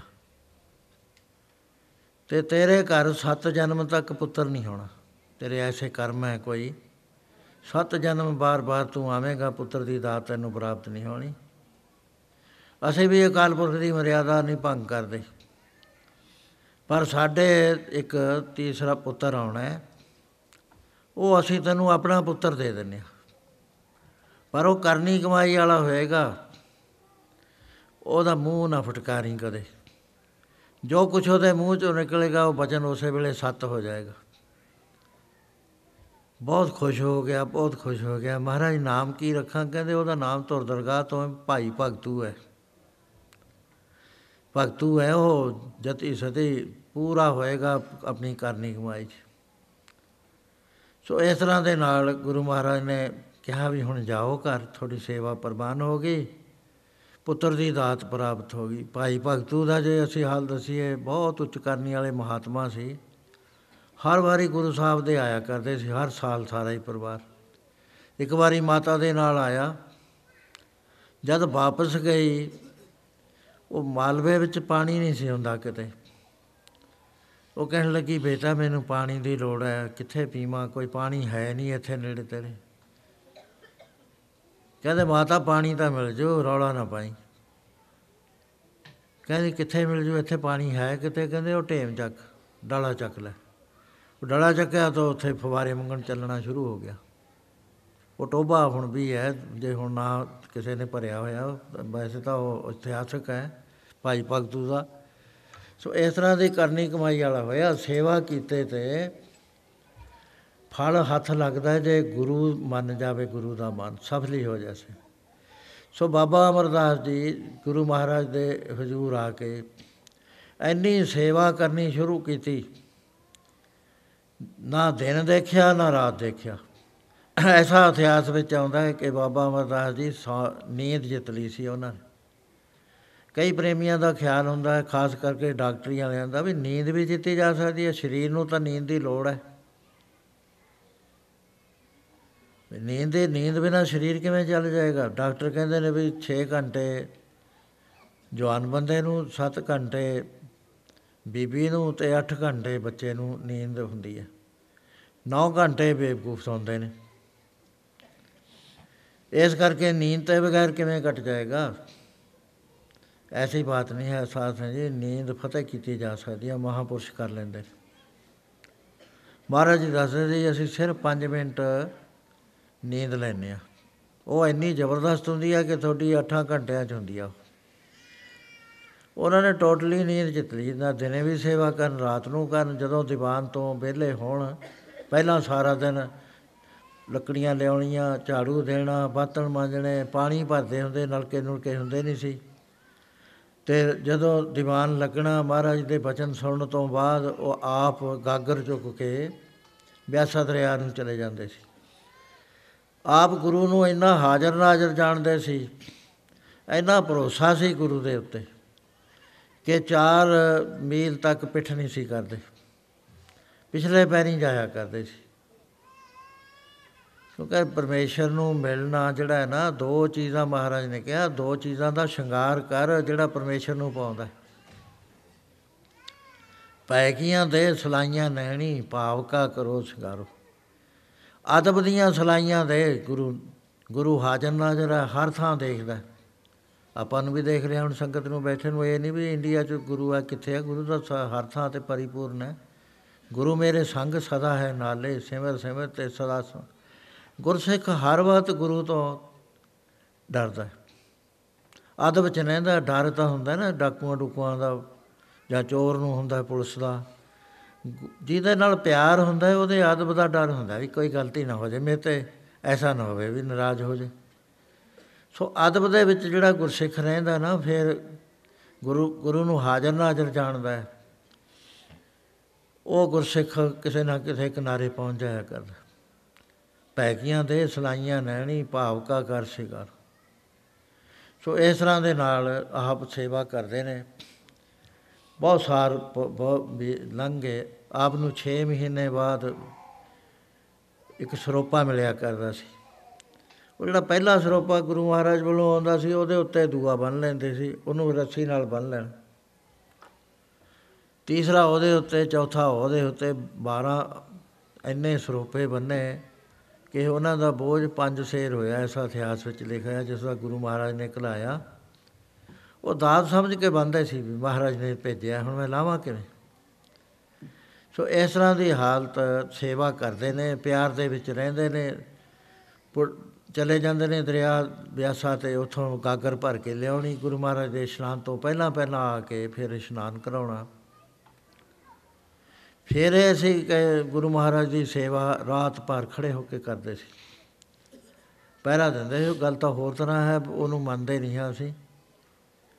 ਉਹ ਇਸ ਤਰ੍ਹਾਂ ਲਿਖਿਆ ਹੈ ਕਿ ਗੁਰੂ ਮਹਾਰਾਜ ਦੇ ਜਿੱਥੇ ਗੁਰੂ ਨਾਨਕ ਸਾਹਿਬ ਨੇ ਮਤ- ਮਸਤਕ ਲਾਇਆ ਸੀ ਚਰਨ ਤੇ, ਮਹਾਰਾਜ ਕਹਿੰਦੇ ਵੀ ਇੱਥੇ ਉਹ ਬਿਮਾਰ ਹੋ ਗਿਆ ਸੀ ਗੂਠਾ ਇਹ ਉਹ ਉਹ, ਉਹਨੂੰ ਕਈ ਵਾਰੀ ਮੂੰਹ ਚ ਲੈ ਲੈਂਦੇ ਸੀ। ਪਰ ਇਹ ਗੱਲ ਜੱਚਦੀ ਨਹੀਂ ਹੈ। ਉਹ ਐਸੀ ਗੱਲ ਗੁਰੂ ਨਹੀਂ ਕਰ ਸਕਦੇ, ਅਸੀਂ ਤਾਂ ਕਰ ਸਕਦੇ ਹਾਂ ਭਾਵ ਵਿੱਚ ਆ ਕੇ ਗੁਰੂ ਨਹੀਂ ਕਹਿੰਦੇ, ਪਰ ਸੇਵਾ ਕਰਦੇ ਸੀ ਉਹ। ਤੇ ਅੱਜ ਮਹਾਰਾਜ ਨੇ ਕਸਵੱਟੀ ਲਾਤੀ ਵੀ ਹੁਣ ਬੜੀ ਦੇਰ ਹੋ ਗਈ ਸੇਵਾ ਕਰਦੇ ਨੂੰ ਤੇ ਇਹਦਾ ਇਮਤਿਹਾਨ ਲਈਏ। ਕਿਉਂਕਿ ਰੂਹਾਨੀ ਜਿਸ ਤਰ੍ਹਾਂ ਦੁਨੀਆ ਦੇ ਵਿੱਚ ਇਮਤਿਹਾਨ ਐਗਜ਼ਾਮੀਨੇਸ਼ਨ ਹੁੰਦੇ ਨੇ, ਇਸੇ ਤਰ੍ਹਾਂ ਰੂਹਾਨੀ ਪੜਾਅ ਦੇ ਵਿੱਚ ਮਹਾਪੁਰਸ਼ ਇਮਤਿਹਾਨ ਲਿਆ ਕਰਦੇ ਨੇ ਨੋਇੰਗਲੀ ਲੈਂਦੇ ਨੇ। ਜੇ ਪਾਸ ਹੋ ਗਿਆ ਪਾਸ 100 ਨੰਬਰ ਲੈਣਾ ਪੈਂਦਾ 99 ਵਾਲਾ ਵੀ ਨਹੀਂ ਪਾਸ ਹੁੰਦਾ 99 ਵਾਲਾ ਵੀ ਪਾਸ ਨਹੀਂ ਹੁੰਦਾ। ਪੂਰਾ 100 ਜਿਹੜਾ ਨੰਬਰ ਲੈਂਦਾ, ਉਹ ਹੁੰਦਾ ਹੈ। ਉਹ ਹੁੰਦਾ ਕੌਣ ਹੈ ਜਿਹਨੇ ਜੀਵਨ ਮ੍ਰਿਤਕ ਹੋ ਗਿਆ?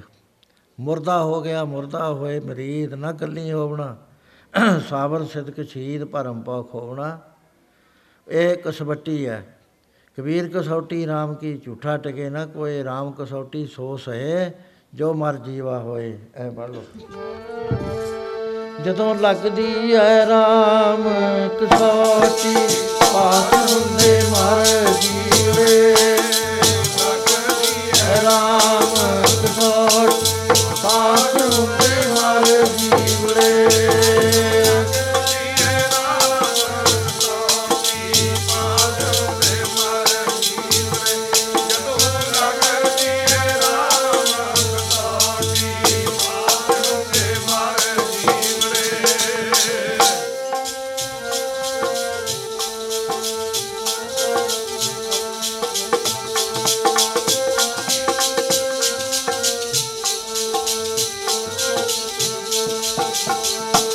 ਜਦੋਂ ਲੱਗਦੀ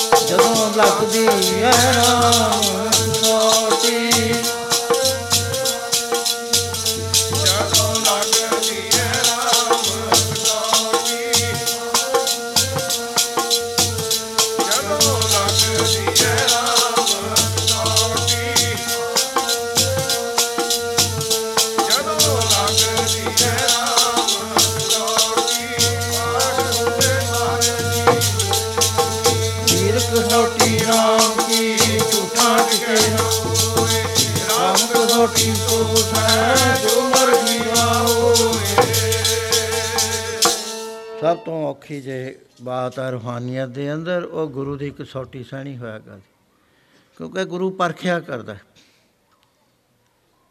ਐਸੀਆਂ ਮਿਸਾਲਾਂ ਆਉਂਦੀਆਂ। ਕੱਲ ਮੈਂ ਬਾਬੇ ਫਰੀਦ ਬਾਰੇ ਦੱਸਿਆ ਸੀ। ਬਾਬਾ ਫਰੀਦ ਦੇ ਬਾਅਦ ਤੀਸਰੇ ਥਾਂ ਦੇ ਉੱਤੇ ਨਿਜ਼ਾਮੁਦੀਨ ਔਲੀਆ ਦਿੱਲੀ ਵਾਲਾ ਮਹਾਪੁਰਸ਼ ਹੋਇਆ। ਉਹ ਬਹੁਤ ਕਰਨੀ ਕਮਾਈ ਵਾਲਾ ਮਹਾਪੁਰਸ਼ ਸੀ। ਸਾਰੀ ਜ਼ਿੰਦਗੀ 'ਚ ਕਿਸੇ ਬਾਦਸ਼ਾਹ ਨੂੰ ਨਹੀਂ ਸੀ। ਉਹਨੇ ਆਉਣ ਦਿੱਤਾ ਆਪਣੇ ਪਾਸ। ਬੜੀ ਜਿੱਦ ਪਿਆ ਬਲਬਨ। ਲੇਕਿਨ ਹਾਰ ਖਾਣੀ ਪਈ। ਉਸ ਵੇਲੇ ਦਾ ਹੀ ਇਹ ਚੱਲਦਾ ਹੈ ਹਨੂਸ ਦਿੱਲੀ ਦੂਰਸਤ ਲੰਮੀ ਕਹਾਣੀ ਹੈ। ਉਹਦੇ ਬਹੁਤ ਸਾਰੇ ਚੇਲੇ ਸੀ, ਜਿਨ੍ਹਾਂ ਦੇ ਵਿੱਚੋਂ ਬਹੁਤ ਚੰਗਾ ਚੇਲਾ ਉਹਨਾਂ ਦਾ ਮਰੀਦ ਮੀਰ ਖੁਸਰੋ ਸੀ। ਪੜ੍ਹੇ ਲਿਖੇ ਬੰਦੇ ਜਾਣਦੇ ਆ, ਮੀਰ ਖੁਸਰੋ ਨੇ ਕਿਤਾਬਾਂ ਵੀ ਲਿਖੀਆਂ ਬਹੁਤ ਸਾਰੀਆਂ, ਕਵਿਤਾਵਾਂ, ਕਵੀ ਸੀ ਰਾਜ ਦਰਬਾਰ ਦਾ। ਸੱਤ ਬਾਦਸ਼ਾਹਾਂ ਦੇ ਦਰਬਾਰ ਵਿੱਚ ਕਵੀ ਰਿਹਾ। ਉਹ ਜਦੋਂ ਰਿਟਾਇਰ ਹੋਇਆ, ਉਹਦੇ ਕੋਲ ਇੰਨੇ ਗਿਫਟ ਸੀਗੇ ਕਿ ਉਹਨੂੰ 200 ਉੱਠ ਦਾ ਕਾਫਲਾ ਨਾਲ ਲਿਜਾਣਾ ਪਿਆ। ਬਦਾਈਆਂ ਦੇ ਰਹਿਣ ਵਾਲਾ ਸੀ ਉਹ। ਤੇ ਪੀਰ ਆਪਣੇ ਮੁਰਸ਼ਦ ਦੇ ਕੋਲ ਆਇਆ ਕਿ ਕਹਿਣ ਲੱਗਿਆ, ਮਹਾਰਾਜ, ਮੈਂ ਰਿਟਾਇਰ ਹੋ ਗਿਆ। ਮੈਨੂੰ ਆਗਿਆ ਦਿਓ, ਮੈਂ ਘਰ ਜਾਇਆ ਵਾਂ ਤੇ ਸਮਾਨ ਸਮੂਨ ਰੱਖਿਆ ਵਾਂ ਮੁਰਸ਼ਦ ਨੇ ਕਿਹਾ ਵੀ ਇਹ ਤਾਂ ਉਲਝ ਗਿਆ ਮਾਇਆ 'ਚ। ਤੇ ਹੈ ਵੀ ਬਹੁਤ ਜ਼ਿਆਦਾ 200 ਉੱਠ ਭਰਿਆ ਹੋਇਆ ਗਿਫਟਸ ਦਾ। ਰਾਜਾ ਨੇ ਦਿੱਤੇ ਹੋਏ। ਕਹਿੰਦੇ, ਚੰਗਾ, ਜਾ। ਉਹਦੇ ਬਾਅਦ ਉਸੇ ਸ਼ਹਿਰ ਦਾ ਬਦਾਈਆਂ ਦਾ ਇੱਕ ਹੋ- ਹੋਰ ਬੰਦਾ ਆ ਗਿਆ। ਆ ਕੇ ਔਲੀਏ ਨੂੰ ਕਹਿਣ ਲੱਗਾ ਕਿ, ਔਲੀਆ, ਮੈਂ ਗਰੀਬ ਆਦਮੀ ਆ। ਮੇਰੀ ਲੜਕੀ ਦੀ ਸ਼ਾਦੀ ਆ ਤੇ ਮੇਰੇ ਕੋਲ ਕੁਝ ਨਹੀਂ ਹੈ। ਤੂੰ ਕਿਰਪਾ ਕਰ। ਮੇਰੀ ਲੜਕੀ ਦੀ ਸ਼ਾਦੀ ਨਿਕਾਹ ਮੈਂ ਕਰ ਦੂੰਗਾ ਤੇ ਮੈਨੂੰ ਕੁਝ ਦੇ ਦੇ। ਉਹ ਕਹਿਣ ਲੱਗੇ, ਪ੍ਰੇਮੀਆਂ, ਸਾਡਾ ਇਹ ਨਿਯਮ ਹੈ ਕਿ ਜੋ ਕੁਝ ਜਿਸ ਦਿਨ ਆਉਂਦਾ, ਉਸੇ ਦਿਨ ਖਰਚ ਕਰ ਦਿੰਨੇ ਹੁੰਦੇ ਆ। ਵਾਧੂ ਹੋਵੇ ਤਾਂ ਵੰਡ ਦਿੰਨੇ ਆ। ਭੀੜ ਲੱਗੀ ਰਹਿੰਦੀ ਹੈ ਇੱਥੇ। ਅਸੀਂ ਦੂਏ ਦਿਨ ਵਾਸਤੇ ਨਹੀਂ ਕੁਝ ਵੀ ਰੱਖਿਆ ਕਰਦੇ। ਤੂੰ ਐਂ ਕਰ। ਕੱਲ ਨੂੰ ਜਿੰਨਾ ਚੜਾਵਾ ਆਏਗਾ, ਉਹ ਤੂੰ ਲੈ ਲਈ। ਬੜਾ ਖੁਸ਼ ਹੋਇਆ ਵੀ ਇੱਥੇ ਚੜਾਵਾ ਹੀ ਬਹੁਤ ਚੜਦਾ ਪੀਰ ਜੀ ਨੂੰ। ਉਹ ਦੂਸਰੇ ਦਿਨ ਹੈਰਾਨ ਹੋ ਗਿਆ, ਇੱਕ ਪੈਸਾ ਬਣਾਇਆ। ਉਦਾਸ ਹੋ ਗਿਆ। ਕਹਿਣ ਲੱਗਿਆ, ਮਹਾਰਾਜ, ਮੇਰਾ ਤਾਂ ਕੰਮ ਨਹੀਂ ਬਣਿਆ। ਕਹਿੰਦੇ ਕੱਲ ਨੂੰ ਸਹੀ, ਤਾਂ ਕੀ ਆ? ਉਹ ਅਗਲੇ ਦਿਨ ਵੀ ਇੱਕ ਧੇਲਾ ਨਾ ਆਇਆ। ਉਹ ਤੀਸਰਾ ਦਿਨ ਆ ਗਿਆ, ਫੇਰ ਨਾ ਕੁਛ ਆਇਆ। ਉਦਾਸ ਹੋ ਗਿਆ। ਕਹਿੰਦੇ, ਪਰ ਪ੍ਰੇਮੀਆ, ਮੇਰੇ ਕੋਲ ਤਾਂ ਹੁਣ ਕੁਛ ਨਹੀਂ। ਆ ਮੇਰੇ ਪੈਰਾਂ 'ਚ ਜੋੜਾ ਪਾਇਆ ਹੋਇਆ। ਕਿਸੇ ਨੇ ਕੱਢਵਾ ਜੋੜਾ ਦਿੱਤਾ ਮੈਨੂੰ। ਇਹ ਥੋੜਾ ਬਹੁਤਾ ਵਿਕ ਜਾਏਗਾ, ਤੂੰ ਆ ਲੈ ਜਾ। ਉਸਨੇ ਜੋੜਾ ਤਾਂ ਲੈ ਲਿਆ ਬੰਨ ਲਿਆ। ਰੁਮਾਲ ਦੇ ਵਿੱਚ। ਤੇ ਜਦੋਂ ਬਦਾਈਆਂ ਨੂੰ ਮੁੜਿਆ ਤਾਂ ਉਸ ਵੇਲੇ ਉਹਦਾ ਮੇਲ ਹੋ ਗਿਆ ਅੱਗੇ ਜਾ ਕੇ ਮੀਰ ਖੁਸਰੋ ਦੇ ਕਾਫਲੇ ਨਾਲ। ਉੱਥੇ ਜਦ ਗਿਆ ਤਾਂ ਜਾ ਕੇ ਗਰਾਈਂ ਸੀ, ਆਪਣੇ ਹੀ ਪਿੰਡ ਦਾ ਸੀ, ਸ਼ਹਿਰ ਦਾ। ਕਹਿਣ ਲੱਗਾ, ਮੈਂ ਪੀਰ ਕੋਲ ਆਇਆ ਸੀ, ਇਹਨੇ ਇਹ ਜੇ ਆਪਣੀ ਸ਼ਕਤੀ ਦਿਖਾ ਲਈ, ਇੱਕ ਧੇਲਾ ਵੀ ਨਹੀਂ ਮੈਨੂੰ ਦਿੱਤਾ। ਉਹ ਕਹਿੰਦੇ, ਮੇਰੇ ਪੀਰ ਦੀ ਗੱਲ ਨਾ ਕਰੀ।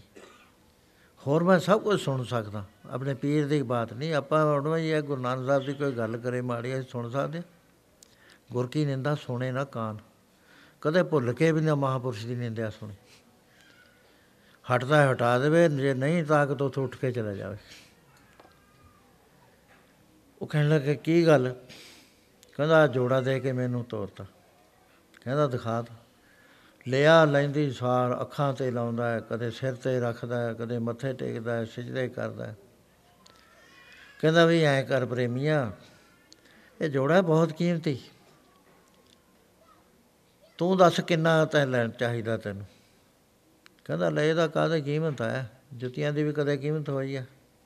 ਕਹਿੰਦਾ, ਮੈਂ ਕੀਮਤ ਪਾਦਾ ਮੈਂ ਪੂਰੀ ਕੀਮਤ ਤਾਂ ਨਹੀਂ ਇਹਦੀ ਪਾ ਸਕਦਾ। ਪਰ ਜਿੰਨੀ ਕਿ ਮੇਰੀ ਸਮਰੱਥਾ ਮੈਂ ਪਾ ਸਕਦਾ। ਕਹਿੰਦਾ ਪਾ ਦੇ। ਕਹਿੰਦਾ ਸਾਰੀ ਜ਼ਿੰਦਗੀ ਦੀ ਕਮਾਈ 200 ਉੱਠ ਤੇ ਮੇਰੀ ਜਾ ਰਹੀ ਹੈ। ਆ ਜੋੜਾ ਮੈਨੂੰ ਦੇ ਦੇ ਤੇ ਆ ਸਾਰੇ ਉੱਠ ਸਾਮ ਜਿੰਨੇ ਵੀ ਹੈਗੇ। ਪੂਰੇ ਦੇ ਪੂਰੇ ਸੰਭਾਲਤੇ ਤੇ ਜੁੱਤੀ ਲੈ ਕੇ ਜੋੜਾ ਸਿਰ ਤੇ ਰੱਖ ਕੇ ਮੁੜ ਕੇ ਔਲੀਆ ਦੇ ਪਾਸ ਆ ਗਿਆ। ਉਹ ਕਹਿੰਦੇ ਖੁਸਰੋ ਤੂੰ ਆ ਗਿਆ? ਕਹਿੰਦਾ, ਮਹਾਰਾਜ, ਮੈਂ ਬੜਾ ਭੁੱਲ ਗਿਆ ਸੀ। ਮੇਰੇ ਉੱਤੇ ਮ, ਸ਼ੈਤਾਨ ਦਾ ਗਲਵਾ ਛਾ ਗਿਆ ਸੀ ਅਸੀਂ ਮਾਇਆ ਕਹਿੰਦੇ ਹਾਂ ਉਹ ਸ਼ੈਤਾਨ ਕਹਿੰਦੇ ਨੇ। ਇਹ ਤੁਸੀਂ ਮੇਰੇ ਤੇ ਬੜੀ ਭਾਰੀ ਕਿਰਪਾ ਕਰੀ ਕੀਤੀ ਤੇ ਮੈਨੂੰ ਜੋੜਾ ਭੇਜ ਕੇ ਵਾਪਸ ਬੁਲਾ ਲਿਆ। ਇਸ ਤਰ੍ਹਾਂ ਦਾ ਉਹ ਪ੍ਰੇਮੀ ਸੀ। ਉਹਦੇ ਬਾ- ਨਾਲ ਦੇ 30 ਹੋਰ ਸੀ 32 ਸੀਗੇ। ਇੱਕ ਦਿਨ ਔਲੀਏ ਨੇ ਕਿਹਾ ਵੀ ਹੁਣ ਮੈਂ ਸਰੀਰ ਛੱਡ ਦੇਣਾ ਹੈ। ਤੇ ਇਹਨਾਂ ਚੋਂ ਦੇਖਾਂ ਤਾਂ ਸਹੀ ਕਿਹੜਾ ਕਿਹੜਾ ਪਾਸ ਹੁੰਦਾ ਹੈ, ਕਿਹੜਾ ਕਿਹੜਾ ਫੇਲ ਹੁੰਦਾ ਹੈ। ਉਸ ਵੇਲੇ ਔਲੀਏ ਨੇ ਕਿਹਾ, ਨਜਾਮੁਦੀਨ ਨੇ, ਕਿ ਮੈਂ ਸ਼ਹਿਰ ਦੇਖਣਾ ਚਾਹੁੰਦਾ, ਕਦੇ ਗਿਆ ਨਹੀਂ ਸ਼ਹਿਰ। ਬੜੀ ਖੁਸ਼ੀ ਹੋਈ ਵੀ ਇਹ ਸਾਰੀ ਜ਼ਿੰਦਗੀ ਸ਼ਹਿਰ ਨਹੀਂ ਆਏ। ਤੇ ਅੱਜ ਜਾ ਰਹੇ ਨੇ, ਨਾਲ ਹੋ ਗਈ ਕਹਿੰਦੇ, ਹੋਰ ਨਹੀਂ ਆ ਤੁਸੀਂ ਓ ਚੱਲੋ ਮੇਰੇ ਨਾਲ, ਹੋਰ ਬੰਦਾ ਨਾ ਕੋਈ ਵੀ ਆਵੇ। ਉਹ ਚੱਲਦੇ ਚੱਲਦੇ ਜਿੱਥੇ ਬੇਸ਼ਵਾਵਾਂ ਦਾ ਬਾਜ਼ਾਰ ਸੀ ਉਹਦੇ ਵਿੱਚ ਵੜ ਗਏ ਸਾਰੇ ਹੈਰਾਨ ਹੋਏ, ਕਹਿੰਦੇ ਔਲੀਆ ਇਹ ਤਾਂ ਬਾਜ਼ਾਰ ਮਾੜਾ ਹੈ ਬੇਸ਼ਵਾਵਾਂ ਦਾ ਹੈ। ਕਹਿੰਦੇ ਇਹ ਵੀ ਦੇਖ ਲੈਂਦੇ ਆ ਉਹ ਅੱਗੇ ਗਏ ਤਾਂ ਇੱਕ ਬੇਸ਼ਵਾ ਦੇਖੀ। ਦੇਖ ਕੇ ਪੌੜੀਆਂ ਚੜ ਕੇ ਉੱਥੇ ਚਲੇ ਗਏ। ਜਾ ਕੇ ਦ੍ਰਿਸ਼ਟੀ ਕਰੀ ਉਹਦੇ ਤੇ। ਇੱਕਦਮ ਪਾਇਸ ਬਣਾ ਦਿੱਤੀ। ਚਰਨਾਂ ਤੇ ਟੈ ਪਈ ਉਹ। ਕਹਿਣ ਲੱਗੀ ਔਲੀਆ ਖ- ਮੇਰੇ ਵਾਸਤੇ ਕੀ ਸੇਵਾ ਹੈ? ਕਹਿਣ ਲੱਗੇ, ਬੇਟੀ, ਮੈਂ ਅੱਜ ਇਮਤਿਹਾਨ ਲੈ ਰਿਹਾ। ਇਹ ਇੱਕ ਤੋਂ ਇੱਕ ਚੜਦਾ ਹੈ ਮੇਰੇ ਪਿੱਛੇ ਬੱਤੀ ਨੇ ਇਹ। ਤੇ ਮੈਂ ਇਹ ਚਾਹੁੰਦਾ ਵੀ ਤੂੰ ਇਹਨਾਂ ਸਾਰਿਆਂ ਨੂੰ ਨਠਾਉਣ ਦੀ ਤਾਕਤ ਰੱਖਦੀ ਹੈ ਕਹਿੰਦੀ ਮਾਮੂਲੀ ਬਾਤ ਆ ਸਾਡੇ ਵਾਸਤੇ ਤਾਂ। ਮੈਂ ਨਠਾ ਦੂੰਗੀ। ਇਹਨਾਂ ਦੀ ਸ਼ਰਤ ਯਕੀਨ ਤੋੜ ਦੂੰਗੀ ਮੈਂ ਇਹਨਾਂ ਦਾ। ਆਪੇ ਨੱਠ ਜਾਣਗੇ। ਤੁਸੀਂ ਅੰਦਰ ਬਰਾਜੋ ਚੱਲ ਗਏ।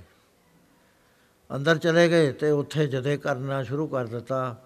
ਬਈ ਔਲੀਆ ਤਾਂ ਉਹ ਫਲਾਣੀ ਸ਼ਰਾਬ ਮੰਗਦਾ ਹੈ, ਉਹ ਲਿਆਓ, ਤੁਸੀਂ ਜਾ ਕੇ ਉਹਨੇ ਮੈਂ ਦੱਸਿਆ ਵੀ ਆਇਆ ਹੈ, ਚੰਗੀਆਂ ਨੇ, ਉਹ ਕਹਿੰਦਾ ਸਭ ਤੋਂ ਅੱਛੀ ਲਿਆਓ। ਉਹ ਕਹਿੰਦੇ ਹੈ ਔਲੀਆ ਸਾਡਾ ਮੁਰਸ਼ਿਦ ਸ਼ਰਾਬ ਪੀਊਗਾ ਇੱਥੇ ਬੈਠ ਕੇ। ਹੌਲੀ ਹੌਲੀ ਕਹਿੰਦੀ, ਕਬਾਬ ਫਲਾਣਾ ਤਿਮਕਾ ਜਿਉਂ ਲੱਗੀ ਆਪਣੇ ਭੇਜਣ ਬਾਰ-ਬਾਰ। ਉਹਦੇ ਬਾਅਦ ਅੱਧੀ ਰਾਤ ਹੋ ਗਈ, ਉਹ ਵਿਚਾਰ ਗੱਲਾਂ ਕਰਨ ਲੱਗ ਗਏ। ਭਈਆ ਔਲੀਆ ਤਾਂ ਕਦੇ ਆਇਆ ਹੀ ਨਹੀਂ ਸੀ ਆ ਕੀ ਪਾਣਾ ਬੱਤ ਗਿਆ। ਵੀ ਇਹ ਸਾਡਾ ਕਾਹਦਾ ਮੁਰਸ਼ਿਦ ਰਹਿ ਗਿਆ, ਇਹ ਤਾਂ ਗਿਰ ਗਿਆ। ਉਸ ਵੇਲੇ ਇੱਕ ਇੱਕ ਕਰਕੇ ਜਾਣੇ ਸ਼ੁਰੂ ਹੋ ਗਏ। 4 ਵਜੇ ਉਹਨੂੰ ਉਸਨੇ ਰਿਪੋਰਟ ਦਿੱਤੀ ਕਿ ਮਹਾਰਾਜ ਹੋਰ ਤਾਂ ਚਲੇ ਗਏ ਸਾਰੇ। ਦੋ ਰਹਿ ਗਏ, ਦੋ ਨਹੀਂ ਜਾਂਦੇ। ਉਹ ਕਹਿੰਦੇ, ਉਹਨਾਂ ਨੂੰ ਵੀ ਨਠਾਓ। ਉਹਨਾਂ ਤੇ ਤਸ਼ੱਦਦ ਕਰੋ, ਮਾਰੋ, ਕੁੱਟੋ। ਜਦ ਬਾਹਰ ਆ ਕੇ ਲੱਗੇ ਉਹ ਕਰਨ ਉਹਦੇ ਨੌਕਰ, ਉਹ ਕਹਿੰਦਾ ਆ ਖਸਰੋ ਚੱਲੀਏ, ਇੱਥੇ ਕੁਝ ਨਹੀਂ ਹੈ, ਐਵੇਂ ਧੋਖਾ ਖਾਦਾ ਜ਼ਿੰਦਗੀ ਭਰ। ਤੈਂ ਤਾਂ ਬਹੁਤਾ ਹੀ ਖਾਦਾ ਸਾਰੀ ਕਮਾਈ ਦੇਤੀ। ਉਹ ਕਹਿੰਦਾ, ਮੈਂ ਤਾਂ ਜਾਣਾ ਨਹੀਂ। ਮੈਨੂੰ ਕੋਈ, ਮੈਂ ਨਹੀਂ ਜਾਣਾ ਕਿਤੇ ਵੀ। ਕਹਿੰਦਾ, ਫਿਰ ਇੱਥੇ ਹੀ ਰਹੇਗਾ। ਇਹ ਬੇਸ਼ਵਾ ਤਾਂ ਕਹਿੰਦੀ ਆ ਵੀ ਔਲੀਆ ਹੁਣ ਇੱਥੇ ਹੀ ਰਿਹਾ ਕਰੂ। ਕਹਿੰਦਾ, ਜਿੱਥੇ ਰਹਿਣ, ਰਹਿਣਾ ਰਹਿਣ, ਮੈਂ ਤਾਂ ਨਹੀਂ ਜਾ ਸਕਦਾ। ਉਹ ਚਲਿਆ ਗਿਆ ਤਾਂ ਇੱਕ ਰਹਿ ਗਿਆ। ਉਹ ਕਹਿਣ ਲੱਗੀ, ਮਹਾਰਾਜ, ਉਹ ਨਹੀਂ ਜਾਂਦਾ। ਬਥੇਰਾ ਸੀ ਜ਼ੋਰ ਲਾ ਲਿਆ। ਕਹਿੰਦੇ, ਡੰਡੇ ਮਾਰੋ। ਡੰਡੇ ਵੀ ਬਥੇਰੇ ਮਾਰੇ। ਕਹਿੰਦੇ ਉਹ ਨਹੀਂ ਜਾਂਦਾ ਮਹਾਰਾਜ, ਬਹਿ ਗਿਆ ਉਹ ਤਾਂ ਕਹਿੰਦਾ ਸ਼ਹੀਦ ਕਰ ਦੋ, ਮੈਂ ਨਹੀਂ ਜਾਣਾ। ਕਹਿੰਦੇ ਘੜੀਸ ਕੇ ਬਾਹਰ ਸੱਟਿਆ ਦੂਰ ਲੈ ਜਾਓ। ਉਹ ਘੜੀਸ ਕੇ ਸੱਟਿਆ ਆਂਦਾ, ਫੇਰ ਆ ਗਿਆ, ਫੇਰ ਘੜੀਸ ਕੇ ਸੱਟਿਆ ਆਂਦਾ, ਫੇਰ ਆ ਗਿਆ। ਕਹਿੰਦੇ ਮਹਾਰਾਜ ਇਹ ਨਹੀਂ ਜਾਂਦਾ। ਉਸ ਵੇਲੇ ਔਲੀਆ ਬਾਹਰ ਆ ਗਿਆ। ਕਹਿਣ ਲੱਗਿਆ, ਉਹ ਖਸਰੋ, ਜਿੱਥੇ 31 ਚਲੇ ਗਏ, ਤੂੰ ਕਿਉਂ ਨਹੀਂ ਗਿਆ? ਚਲਾ ਜਾ ਇੱਥੋਂ। ਮੈਂ ਨਹੀਂ ਕਿਸੇ ਨੂੰ ਦੇਖਣਾ ਪਸੰਦ ਕਰਦਾ ਇਹ ਜੇ ਤੁਸੀਂ ਗਲਤ ਬੰਦਾ ਹੈ। ਡਾਂਟ ਭਾਈ ਕਹਿੰਦਾ ਤੂੰ ਜਾਂਦਾ ਕਿਉਂ ਨਹੀਂ ਕਹਿਣ ਲੱਗਿਆ ਔਲੀਆ ਜਿਨ੍ਹਾਂ ਦਾ ਕੋਈ ਦੁਨੀਆ 'ਚ ਥਾਂ ਸੀ ਉਹ ਚਲੇ ਗਏ ਮੇਰਾ ਤੇਰੇ ਚਰਨਾਂ ਤੋਂ ਬਿਨਾ ਕੋਈ ਥਾਂ ਨਹੀਂ ਹੈ ਮੈਂ ਸਾਰੇ ਦਰਵਾਜ਼ੇ ਛੋੜ ਕੇ ਆਇਆ ਸਗਲ द्वार को ਛਾੜ ਕੇ ਕਹੋ ਤੁਹਾਰੋ द्वार ਮੈਂ ਤਾਂ ਤੇਰੇ ਦਰਵਾਜ਼ੇ ਤੇ ਆ ਗਿਆ, ਚਾਹੇ ਮਾਰ, ਚਾਹੇ ਕੁੱਟ, ਚਾਹੇ ਧੱਕੇ ਦੇ, ਚਾਹੇ ਜੇ ਭੁੱਖਾ ਰੱਖ, ਚਾਹੇ ਰੱਜਿਆ ਰੱਖ, ਮੈਂ ਤਾਂ ਤੇਰੇ ਚਰਨਾਂ 'ਚ ਬੈਠਣਾ। ਉਸ ਵੇਲੇ ਉਹ ਪੌੜੀਆਂ ਉਤਰਿਆ, ਆ ਕੇ ਬੁੱਕਲ 'ਚ ਲੈ ਲਿਆ। ਉਸ ਵੇਲੇ ਬਰਮ ਗਿਆਨ ਦੀ ਦਾਤ ਦੇਤੀ। ਸੋ ਇਹਨੂੰ ਕਸਵੱਟੀ ਕਹਿੰਦੇ ਨੇ, ਸਾਧ ਸੰਗਤ ਜੀ, ਕਸਵੱਟੀ ਲੱਗਦੀ ਆ ਜਿਹੜੇ ਸਿਰੇ ਦੇ ਹੁੰਦੇ ਨੇ। ਦੂਜਿਆਂ ਤੇ ਗੁਰੂ ਰਿਆਇਤ ਕਰਦਾ ਛੋਟੀ ਛੋਟੀ ਕਸਵੱਟੀ ਤਾਂ ਲਾਈ ਜਾਂਦਾ, ਵੱਡੀ ਨਹੀਂ ਲਾਉਂਦਾ। ਜਦੋਂ ਕਿਸੇ ਦਾ ਨਿਰਣਾ ਕਰਨ ਹੁੰਦਾ, ਆਪਾਂ ਗੁਰੂ ਘਰ 'ਚ ਦੇਖ ਲਓ ਸਾਰੀਆਂ ਮਿਸਾਲਾਂ, ਗੁਰੂ ਅੰਗਦ ਸਾਹਿਬ ਨੂੰ ਕਿਵੇਂ ਛਾਂਟਿਆ ਮੁਰਦਾ ਖਾਨ ਤੱਕ ਚਲੇ ਗਏ। ਸੋ ਰਾ ਕਬੀਰ ਕਸੌਟੀ RAM ਕੀ ਝੂਠਾ ਟਿਕੇ ਨਾ ਕੋਏ RAM ਕਸੌਟੀ ਸੋ ਸਹੇ ਜੋ ਮਰਜ਼ੀ ਹੋ। ਅੱਜ ਇੰਨਾ ਮੀਂਹ ਪੈਣਾ ਸ਼ੁਰੂ ਹੋ ਗਿਆ। ਮੀਂਹ ਠਹਿਰਦਾ ਹੀ ਨਹੀਂ ਹੈ, ਬੇਅੰਤ ਮੀਂਹ ਪ- ਬਾਰਿਸ਼ ਹੋ ਰਹੀ। ਉਧਰ ਗੁਰੂ ਮਹਾਰਾਜ ਦੇ ਇਸ਼ਨਾਨ ਦਾ ਟਾਈਮ ਹੁੰਦਾ ਜਾਂਦਾ ਹੈ, ਬਾਬਾ ਅਮਰਦਾਸ ਜੀ ਦਾ ਸਰੀਰ ਵੀ ਬਿਰਧ ਹੋ ਗਿਆ ਉਸ ਵੇਲੇ ਤੱਕ। ਗਾਗਰ ਚੁੱਕੀ ਆਪਨੇ। ਬਿਆਸਾ ਦਰਿਆ 'ਚ ਚਲੇ ਗਏ। ਉੱਥੇ ਇਹ ਕਰਿਆ ਕਰਦੇ ਸੀ, ਚਕਾਉਣ ਵਾਲਾ ਤਾਂ ਕੋਈ ਨਹੀਂ ਸੀ ਹੁੰਦਾ। ਹੜ੍ਹ ਹੋਵੇ, ਚਾਹੇ ਸਿਆਲ ਹੋਵੇ, ਆਪ ਪਾਣੀ ਵਿੱਚ ਟੁੱਬੀ ਮਾਰਦੇ ਸੀ। ਟੁੱਬੀ ਮਾਰ ਕੇ ਸਿਰ ਦੇ ਉੱਤੇ ਗਾਗਰ ਚੁੱਕ ਲੈਣੀ, ਫਿਰ ਆ ਕੇ ਇਸ਼ਨਾਨ ਕਰਾਉਣਾ। ਤੇ ਬਾਹਾਂ ਦੇ ਚ ਬਲ ਨਹੀਂ ਸੀ, ਵੀ ਪਾਣੀ 'ਚ ਚਲੇ ਜਾਣਾ, ਉੱਥੇ ਹੀ ਸਿਰ ਦੇ ਉੱਤੇ ਟੁ- ਰੱਖ ਲੈਣੀ। ਗਿੱਲੇ ਕੱਪੜਿਆਂ ਨਾਲ ਆ ਜਾਣਾ, ਅੱਜ ਆਪ ਆ ਰਹੇ ਨੇ। ਰਸਤੇ ਵਿੱਚ ਕਿਤੇ ਕੰਡੇ ਪਏ ਨੇ, ਉੜ ਉੜ ਕੇ ਬਾੜ ਪਈ ਆ, ਕਿਤੇ ਕੁਛ ਪਿਆ, ਬਹੁਤ ਸੰਭਲ ਸੰਭਲ ਕੇ ਆ ਰਹੇ ਨੇ। ਜਿਸ ਵਾਰ ਖਡੂਰ ਸਾਹਿਬ ਪਹੁੰਚੇ, ਉੱਥੇ ਇੱਕ ਜਲਾਹੇ ਦਾ ਘਰ ਸੀ। ਉਹਨਾਂ ਨੇ ਖੱਡੀ ਬਾਹਰ ਲਾਈ ਹੋਈ ਸੀ। ਉਹ ਕੀਲਾ ਹੁੰਦਾ ਜਿੱਥੇ ਸੂਤ ਬਲੇਟਦੇ ਨੇ। ਤੇ ਉੱਥੇ ਗੁਰੂ ਮਹਾਰਾਜ ਜਦ ਆਏ ਤਾਂ ਉੱਥੇ ਪਾਣੀ ਇੰਨਾ ਸੀ ਕਿ ਦਿਸਿਆ ਨਾ। ਬਿਜਲੀ ਚਮਕਦੀ ਸੀ, ਦੇਖ ਕੇ ਰਾਹ ਕ- ਦੇਖ ਲੈਂਦੇ ਸੀ। ਤੇ ਅੱਜ ਦਿਖਿਆ ਨਾ, ਮਹਾਰਾਜ ਜੀ, ਬਾਬਾ ਅਮਰਦਾਸ ਜੀ ਉੱਥੇ ਠੋਕਰ ਖਾ ਕੇ ਕੁੰਬਲ ਚ ਗਿਰ ਗਏ। ਲੇਕਿਨ ਗਿਰਦਿਆਂ ਨਹੀਂ ਗਾਗਰ ਸੰਭਾਲ ਲਈ। ਖੜਾਕ ਹੋਇਆ। ਕਈ ਦਿਨ ਦੀ ਝੜੀ ਲੱਗੀ ਹੋਈ ਸੀ ਤੇ ਉਹ ਜਲਾਹਾ ਜੀ ਦਾ ਘਰ ਸੀ ਨਾਲ, ਕਹਿਣ ਲੱਗਿਆ, ਉਹ ਆ ਕੀ ਚੋਰ ਹੈ, ਕੋਈ ਚੋਰ ਹੈ? ਕਹਿੰਦੀ, ਚੋਰ ਨਹੀਂ ਹੈ, ਤੇਰੀ ਮੱਤ ਮਾਰੀ ਹੋਈ ਹੈ। ਉਹ ਘਰ ਤਾਂ ਸਭ ਦੇ ਚਾਹੁੰਦੇ ਨੇ। ਸੌਣ ਨੂੰ ਕਿਤੇ ਥਾਂ ਨਹੀਂ, ਆਪਾਂ ਮੰਜੇ ਤੇ ਬੈਠਿਆ ਉਹ ਭੋਰਾ ਕਿ ਥਾਂ ਆਪਣੇ ਹੈ ਘਰ ਦੇ ਅੰਦਰ, ਬਾਕੀ ਤਾਂ ਤਿਪ ਤਿਪ ਹੁੰਦਾ ਹੈ। ਚੋਰ ਦਾ ਕੀ ਕੰਮ ਇਹ ਜੇ ਮੌਕੇ? ਕਹਿੰਦਾ, ਹੋਰ ਕੌਣ ਹੈ? ਕਹਿੰਦੀ, ਹੈ ਕੌਣ? ਅਮਰੂ ਨਥਾਵਾ ਹੈ ਨਵਾਣ ਹੈ। ਤੇ ਇਹ ਟੁ- ਗੁੜਮਾਂ ਦੇ ਟੁੱਕਰ ਖਾਂਦਾ ਫਿਰਦਾ ਹੈ। ਇਹਨੂੰ ਕੋਈ ਟਿਕਾਣਾ ਨਹੀਂ ਹੈ। ਇਹ ਜਦ ਬਚਨ ਸੁਣੇ ਤਾਂ ਗਾਗਰ ਚੁੱਕਦੇ ਚੁੱਕਦੇ ਆਪਦੇ ਮੁਖ ਚੋਂ ਨਿਕਲਿਆ, ਕਮਲੀਏ, ਜਿਹਦਾ ਥਾਂ ਗੁਰੂ ਦੇ ਚਰਨਾਂ 'ਚ ਹੋਵੇ ਉਹ ਨਥਾਵਾਂ ਕਿਵੇਂ? ਜਿਹੜੇ ਗੁਰੂ ਦੇ ਚਰਨਾਂ 'ਚ ਜਿਹਦਾ ਨਿਵਾਸ ਹੋਵੇ, ਉਹ ਨਿਮਾਣਾ ਕਿਵੇਂ? ਜਿਹਦੀ ਓਟ ਗੁਰੂ ਹੋਵੇ, ਉਹ ਨਿਓਟਾ ਕਿਵੇਂ ਹੈ? ਜਿਹਦੀ ਧਿਰ ਗੁਰੂ ਬਣ ਗਿਆ, ਉਹ ਉਹ ਨਿਤਰਾ ਕਿਵੇਂ ਹੋਵੇ? ਕਹਿੰਦੇ ਕਹਿੰਦੇ ਆਪ, ਜਿਸ ਵਕਤ ਬਚਨ ਨਿਕਲਿਆ, ਅਮੋਘ ਬਾਣ ਹੁੰਦੇ ਨੇ ਮਹਾਪੁਰਸ਼ਾਂ ਦੇ। ਜੇ ਬਚਨ ਹੋ ਜਾਵੇ, ਇਹ ਟਲਿਆ ਨਹੀਂ ਕਰਦਾ, ਐਸਾ ਬਾਣੀ ਦੇ ਅੰਦਰ ਆਉਂਦਾ ਪੜੋ ਪਿਆਰ ਨਾਲ। ਭਾਵੇਂ ਚੰਦਰਮਾ ਨਾਸ਼ ਹੋ ਜਾਵੇ, ਸੰਤਾਂ ਦਾ ਬੋਲ ਨਾ ਟਲੇ।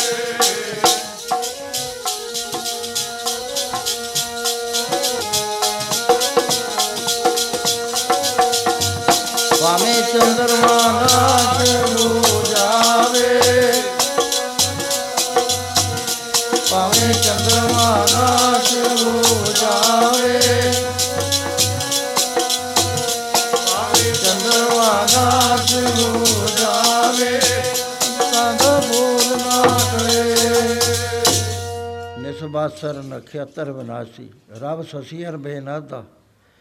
ਗੇਰ ਵਸਦਾ, ਜਲ ਪਵਨ ਜਾਏਗੋ ਇੱਕ ਸਾਧ ਬਚਨ ਅਟਲਾ ਦਾ ਸੂਰਜ ਨਾਸ਼ ਹੋ ਸਕਦਾ ਹੈ, ਧਰਤੀ ਨਾਸ਼ ਹੋ ਸਕਦੀ ਹੈ, ਹਵਾ ਥਮ ਸਕਦੀ ਹੈ। ਪਰ ਜੋ ਸਹਿ ਸਵਾ ਮੁਖ ਤੋਂ ਨਿਕਲ ਗਿਆ, ਉਹ ਨਹੀਂ ਹੋ ਸਕਿਆ ਕਰਦਾ ਗੁਰੂ ਸਤਵੇਂ ਪਾਸ਼ਾ ਵੇਲੇ ਇੱਕ ਗੁਰਸਿੱਖ ਮਾਲਵੇ ਦੇ ਰਹਿਣ ਵਾਲਾ ਭਾਈ ਗੌਰੇ ਦੇ ਪਾਸ ਰਿਹਾ ਕਰਦਾ ਸੀ। ਭਾਈ ਗੌਰਾ, ਭਾਈ ਬੁੱਧੂ ਦੀ ਔਲਾਦ ਵਿੱਚੋਂ ਸੀ।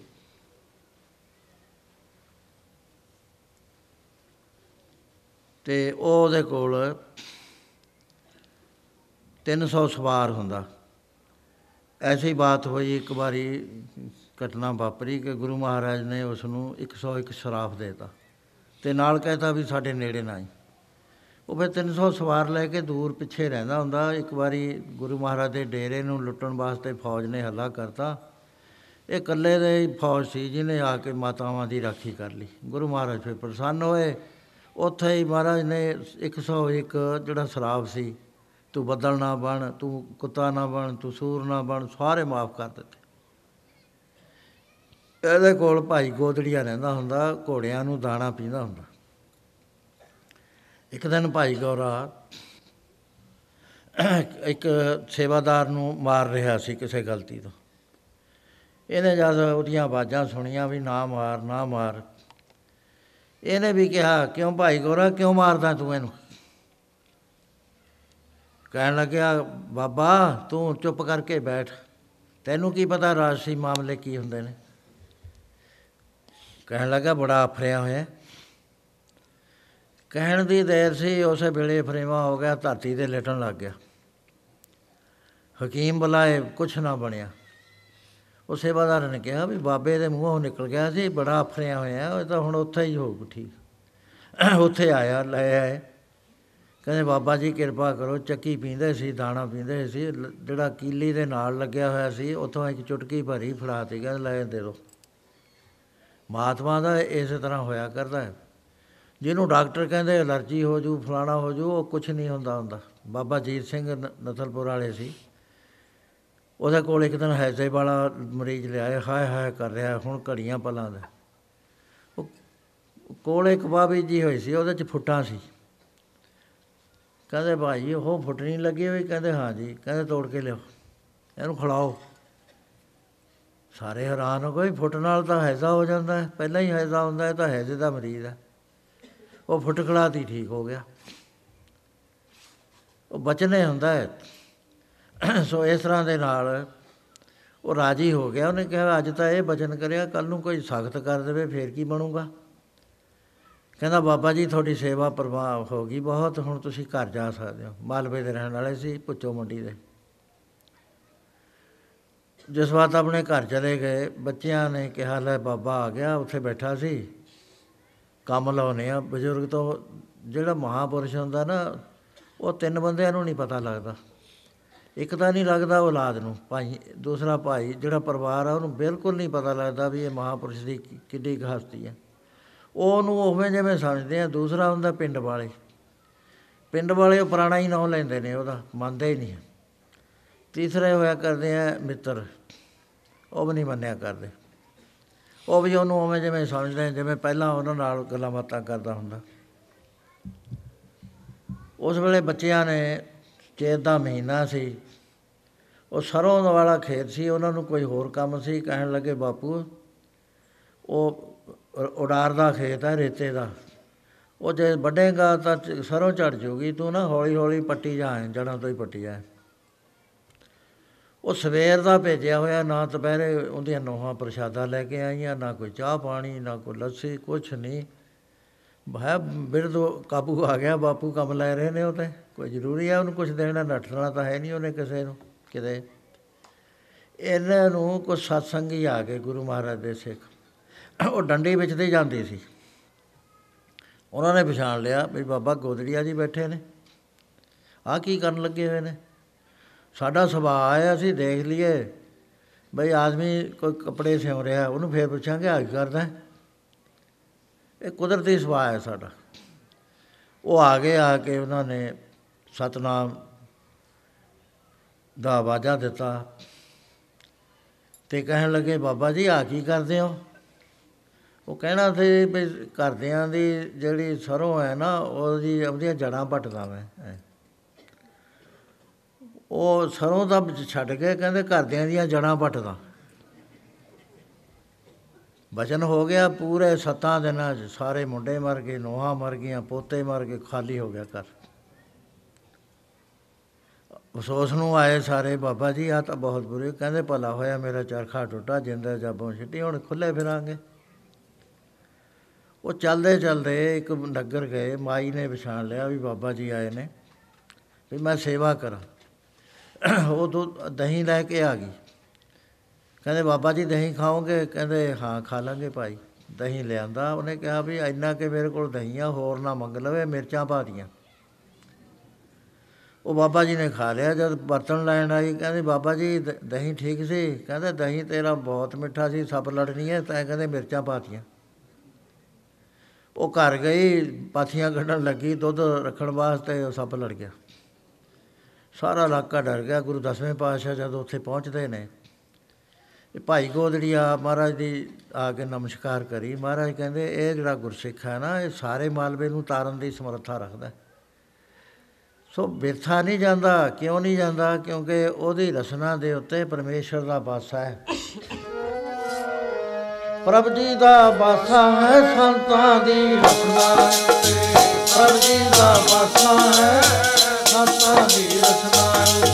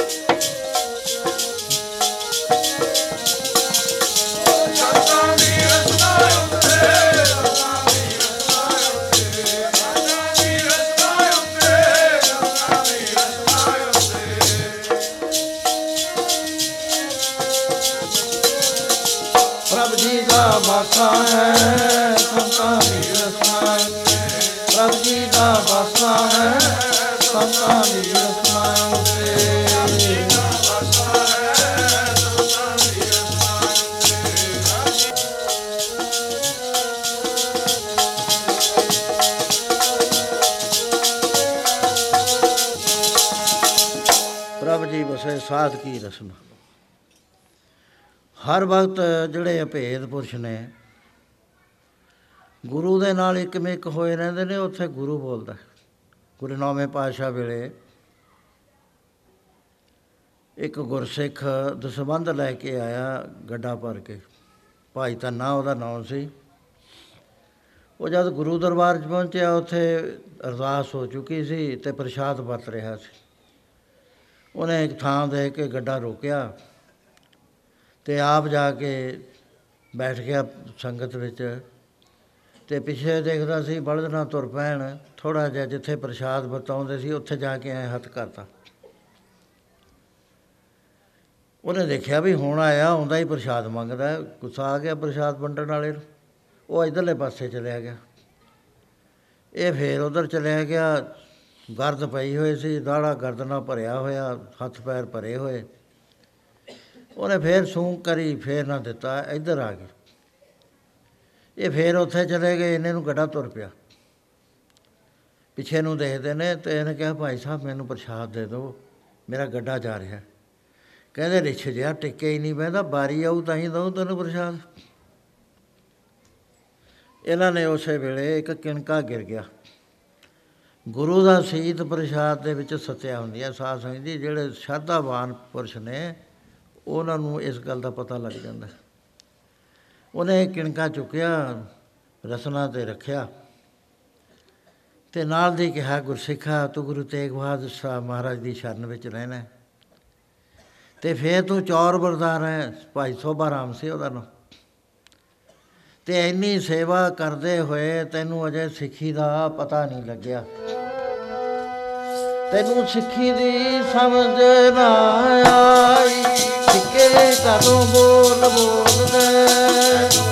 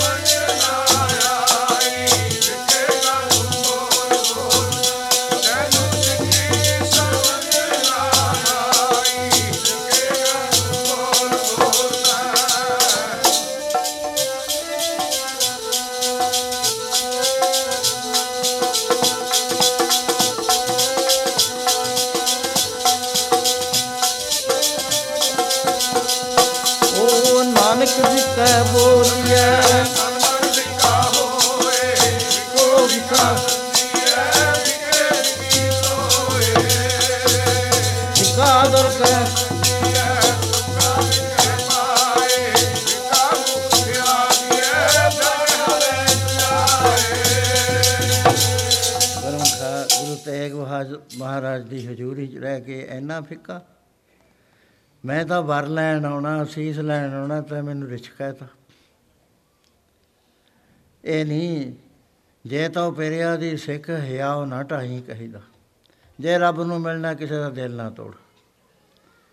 ਉਸ ਕਹਿਣ ਲੱਗੇ, ਚੰਗਾ, ਤਾਂ ਹੁਣ ਬਚਨ ਬੋਲਿਆ, ਮੈਂ ਤਾਂ ਨਹੀਂ ਰਿਛ ਬਣਨਾ, ਤੂੰ ਹੀ ਬਣੇਗਾ। ਐਨਾ ਕਿਹਾ, ਕਿਣਕਾ ਚੁੱਕਿਆ, ਮੂੰਹ ਚ ਪਾਇਆ, ਚੁੱਪ ਕਰਕੇ ਤੁਰ ਗਏ ਉਸੇ ਵੇਲੇ ਬਾਣ ਮੰਗਣ ਲੱਗਿਆ ਉਹ ਜਿਹੜਾ ਬਚਨ ਸੀ। ਹੋਸ਼ ਭੁੱਲ ਗਈ ਸਾਰੀ ਵੀ ਕੌਣ ਹੋਇਆ ਜਿਹਨੇ ਬਚਨ ਕਰਤਾ? ਪਤਾ ਲੱਗਿਆ ਕਿ ਇਹ ਤਾਂ ਭਾਈ ਧੰਨਾ ਦਸਵੰਧ ਲੈ ਕੇ ਆਇਆ ਸੀ। ਭਾਈ ਤੰਨੇ ਦੀ ਗੁਰੂ ਮਹਾਰਾਜ ਵੀ ਕਈ ਵਾਰੀ ਗੱਲ ਚੁੱਕੇ ਸੀ ਵੀ ਉਹ ਭੇਦ ਅਵਸਥਾ ਦਾ ਗੁਰਸਿੱਖ ਹੈ।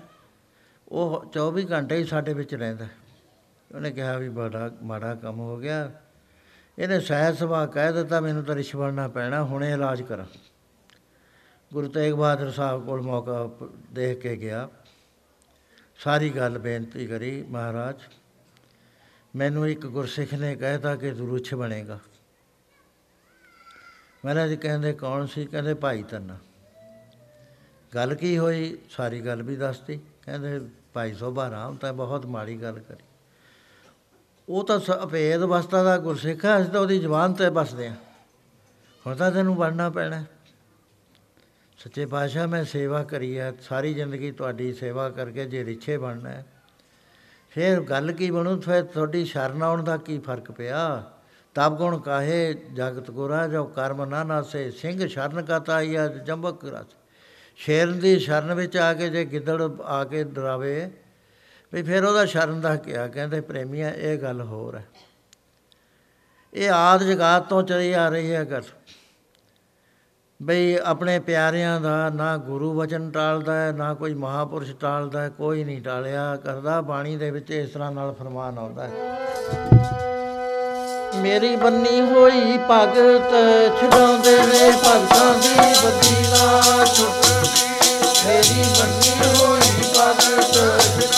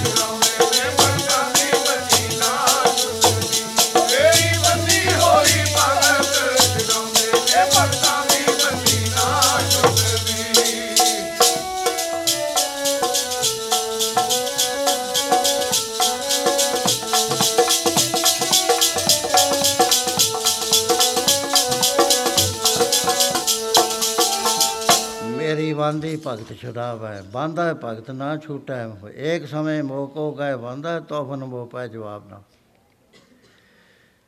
ਮੇਰੇ ਲਿਖੇ ਹੋਏ ਲੇਖ ਮੇਰੇ ਪਿਆਰੇ ਮੇਟ ਦਿੰਦੇ ਨੇ। ਮੈਂ ਨਹੀਂ ਮੇਟ ਸਕਦਾ। ਉਹਨਾਂ ਦਾ ਕੀਤਾ ਹੋਇਆ ਮੈਂ ਬਦਲ ਨਹੀਂ ਸਕਦਾ। ਕਿਉਂਕਿ ਉਹਨਾਂ ਦੀ ਜ਼ੁਬਾਨ ਤੇ ਹੋ ਕੇ ਮੈਂ ਬੋਲਦਾ। ਮਹਾਰਾਜ ਕਹਿਣ ਲੱਗੇ, ਭਾਈ ਸੋਭਾ ਰਾਮ ਦੇ ਗੁਰੂ ਪੰਜਵੇਂ ਪਾਤਸ਼ਾਹ ਮਹਾਰਾਜ ਜੀ ਨੇ ਭਾਈ ਬੁੱਧੂ ਨੂੰ ਬਚਨ ਦਿੱਤਾ ਵੀ ਸੰਗਤਾਂ ਦੀ ਤੂੰ ਸੇਵਾ ਕਰ। ਅਰਦਾਸ ਕਰਨਗੇ, ਤੇਰੇ ਆਵੇ ਬਹੁਤ ਪੱਕਣਗੇ। ਭਾਈ ਲਖੂ ਨੇ ਆ ਕੇ ਪ੍ਰਸ਼ਾਦਾ ਮੰਗਿਆ, ਉਹ ਉਹਦੇ ਨਾਲ ਰੁੱਖਾ ਬੋਲਿਆ। ਉਹ ਸਿੱਖ ਭੁੱਖਾ ਰਹਿ ਗਿਆ, ਉਹ ਕਹਿੰਦਾ, ਤੇਰੇ ਆਗਵੇ ਨਹੀਂ ਪੱਕਣੇ, ਕੱਚੇ ਰਹਿਣਗੇ ਕੱਚੇ ਰਹਿਣਗੇ, ਕੱਚੇ ਰਹਿਣ ਕਹਿੰਦਾ, ਤੂੰ ਕਿੱਧਰੋਂ ਆ ਗਿਆ ਗੁਰੂ ਦੇ ਉੱਤੋਂ ਦੀ? ਕਹਿੰਦਾ, ਮੇਰੇ ਵਿੱਚ ਹੀ ਗੁਰੂ ਹੀ ਬੋਲਿਆ।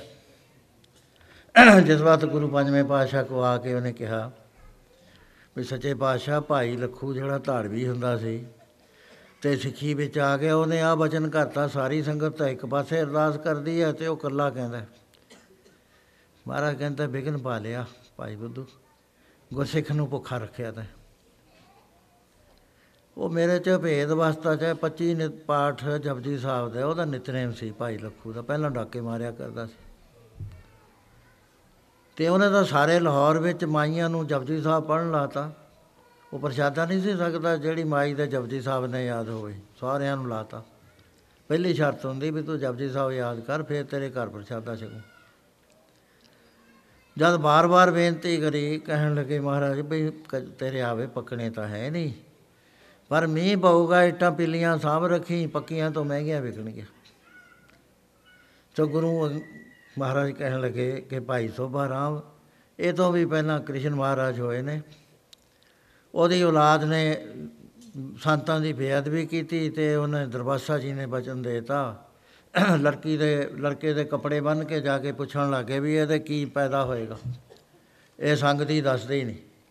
ਹੋਰ ਸਾਧੂਆਂ ਨੇ ਤਾਂ ਟਾਲ ਟੋਲ ਦਿੱਤਾ ਦ- ਜਦੋਂ ਕੁਲ ਗੁਰੂ ਕੋਲ ਗਏ ਦਰਬਾਸਾ ਕੋਲ, ਉਹ ਕਹਿੰਦਾ, ਦੱਸਾਂ ਫਿਰ? ਦੱਸਾਂ। ਉਹ ਤਿੰਨ ਵਾਰੀ ਉਹ ਬੱਚੇ ਨਿਡਰ ਰਹੇ ਜੇ ਹੋਏ ਹੋਏ ਕਿਉਂਕਿ ਉਹਦੀ ਔਲਾਦ ਸੀ, ਪੋਤੇ ਸੀ। ਕਹਿੰਦੇ, ਦੱਸ ਦੇ ਦੱਸ ਦੇ। ਕਹਿੰਦੇ ਇਹਦੇ ਚੋਂ ਉਹ ਪੈਦਾ ਹੋ ਜਿਹੜਾ ਤੁਹਾਡੀ ਕੁਲ ਦਾ ਨਾਸ਼ ਕਰ ਦੇਵੇ। ਦਰਵਾਸਾ ਸਿਓ ਕਰਤ ਠਗੌਰੀ ਜਾਦਵੇ ਫਲ ਪਏ, ਸਾਰੀ ਕੁਲ ਦਾ ਨਾਸ਼ ਹੋਣਾ ਪਿਆ। ਸੋ ਇਸ ਕਰਕੇ ਕਹਿੰਦੇ ਕ੍ਰਿਸ਼ਨ ਮਹਾਰਾਜ ਕੋਲ ਆਏ ਵੀ ਤੁਸੀਂ ਮ- ਉਹਦਾ ਵਚਨ ਬਦਲ ਦਿਓ, ਕਹਿੰਦੇ ਬਿਲਕੁਲ ਨਹੀਂ। ਇਹ ਤਾਂ ਨਿਰੰਕਾਰ ਦੀ ਨੇਤ ਹੈ ਕਿ ਪ- ਗੁਰੂ ਆਪਣੇ ਬਦਲ ਨੂੰ ਤਾਰੀ ਬਚਨ ਨੂੰ ਤਾਰੀ ਕੰਸੀਡਰ ਕਰ ਸਕਦਾ ਹੈ। ਪਰ ਪਿਆਰਿਆਂ ਦੇ ਮੁਖ ਤੋਂ ਹੋਇਆ ਹੋਇਆ ਬਚਨ ਨਹੀਂ ਬਦਲਿਆ ਜਾ ਸਕਦਾ। ਸੋ ਮਹਾਰਾਜ ਕਹਿੰਦੇ, ਭਾਈ, ਸੋਭਾ ਰਾਮ, ਹੁਣ ਤਾਂ ਤੈਨੂੰ ਰਿਛ ਬਣਨਾ ਪਊ। ਮਹਾਰਾਜ ਫੇਰ ਮੇਰਾ ਕੀ ਬਣੂਗਾ?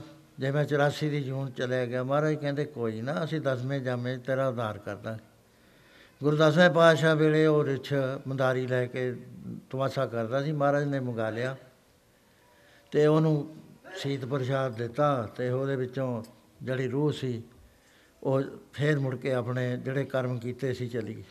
ਲੰਮੀ ਸਾਖੀ ਹੈ ਸਮਾਂ ਨਹੀਂ ਇੰਨਾ ਹੈ ਵੀ ਮੈਂ ਹੋਰ ਗੱਲ ਕਰਾਂ। ਸੋ ਇਸ ਤਰ੍ਹਾਂ ਦੇ ਨਾਲ ਬਾਬਾ ਅਮਰਦਾਸ ਜੀ ਨੇ ਜਦ ਬਚਨ ਕਰਿਆ, ਕਮਲੀਏ, ਜਿਹਦਾ ਥਾਂ ਗੁਰੂ ਅੰਗਦ ਦੇ ਚਰਨਾਂ 'ਚ ਹੋਵੇ, ਉਹ ਨਥਾਵਾਂ ਕਿਵੇਂ ਹੈ ਜਿਹਦੀ ਓਟ ਗੁਰੂ ਅੰਗਦ ਹੈ ਉਹ ਨਿਉਟਾ ਕਿਵੇਂ ਹੈ ਜਿਹਦਾ ਆਸਰਾ ਗੁਰੂ ਅੰਗਦ ਹੈ ਉਹ ਨਿਆਸਰਾ ਕਿਵੇਂ ਹੈ ਜਿਹਦੇ ਤੇਰੇ ਗੁਰੂ ਅੰਗਦ ਹੈ ਗੁਰੂ ਨੂੰ ਬਣਾਇਆ ਹੋਇਆ ਤੇਰਾ ਉਹਨੇ ਤੇਰਿਆ ਕਿਵੇਂ ਹੈ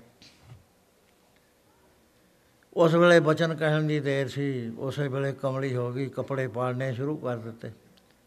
ਬਾਬਾ ਜੀ ਆਪਣੇ ਗਾਗਰ ਚੁੱਕ ਕੇ ਉਸੇ ਤਰ੍ਹਾਂ ਮਹਾਰਾਜ ਦਾ ਇਸ਼ਨਾਨ ਕਰਾਇਆ। ਕੋਈ ਗੱਲ ਨਹੀਂ ਕਰੀ। ਵੀ ਮਹਾਰਾਜ, ਅੱਜ ਬੜਾ ਮੀਂਹ ਸੀ, ਮਸਾ ਮੈਂ ਤਾਂ ਗਿਰ ਗਿਆ ਸੀ ਤਿਲਕ ਕੇ। ਅਸੀਂ ਤਾਂ ਕਹਿ ਦਈਏ, ਅਸੀਂ ਤਾਂ ਕਹਿੰਦੇ ਆ ਵੀ ਗੁਰੂ ਨੂੰ ਅਸੀਂ ਹਾਜ਼ਰ ਨਾਜ਼ਰ ਨ- ਸਮਰੱਥ ਨਹੀਂ ਜਾਣਦੇ।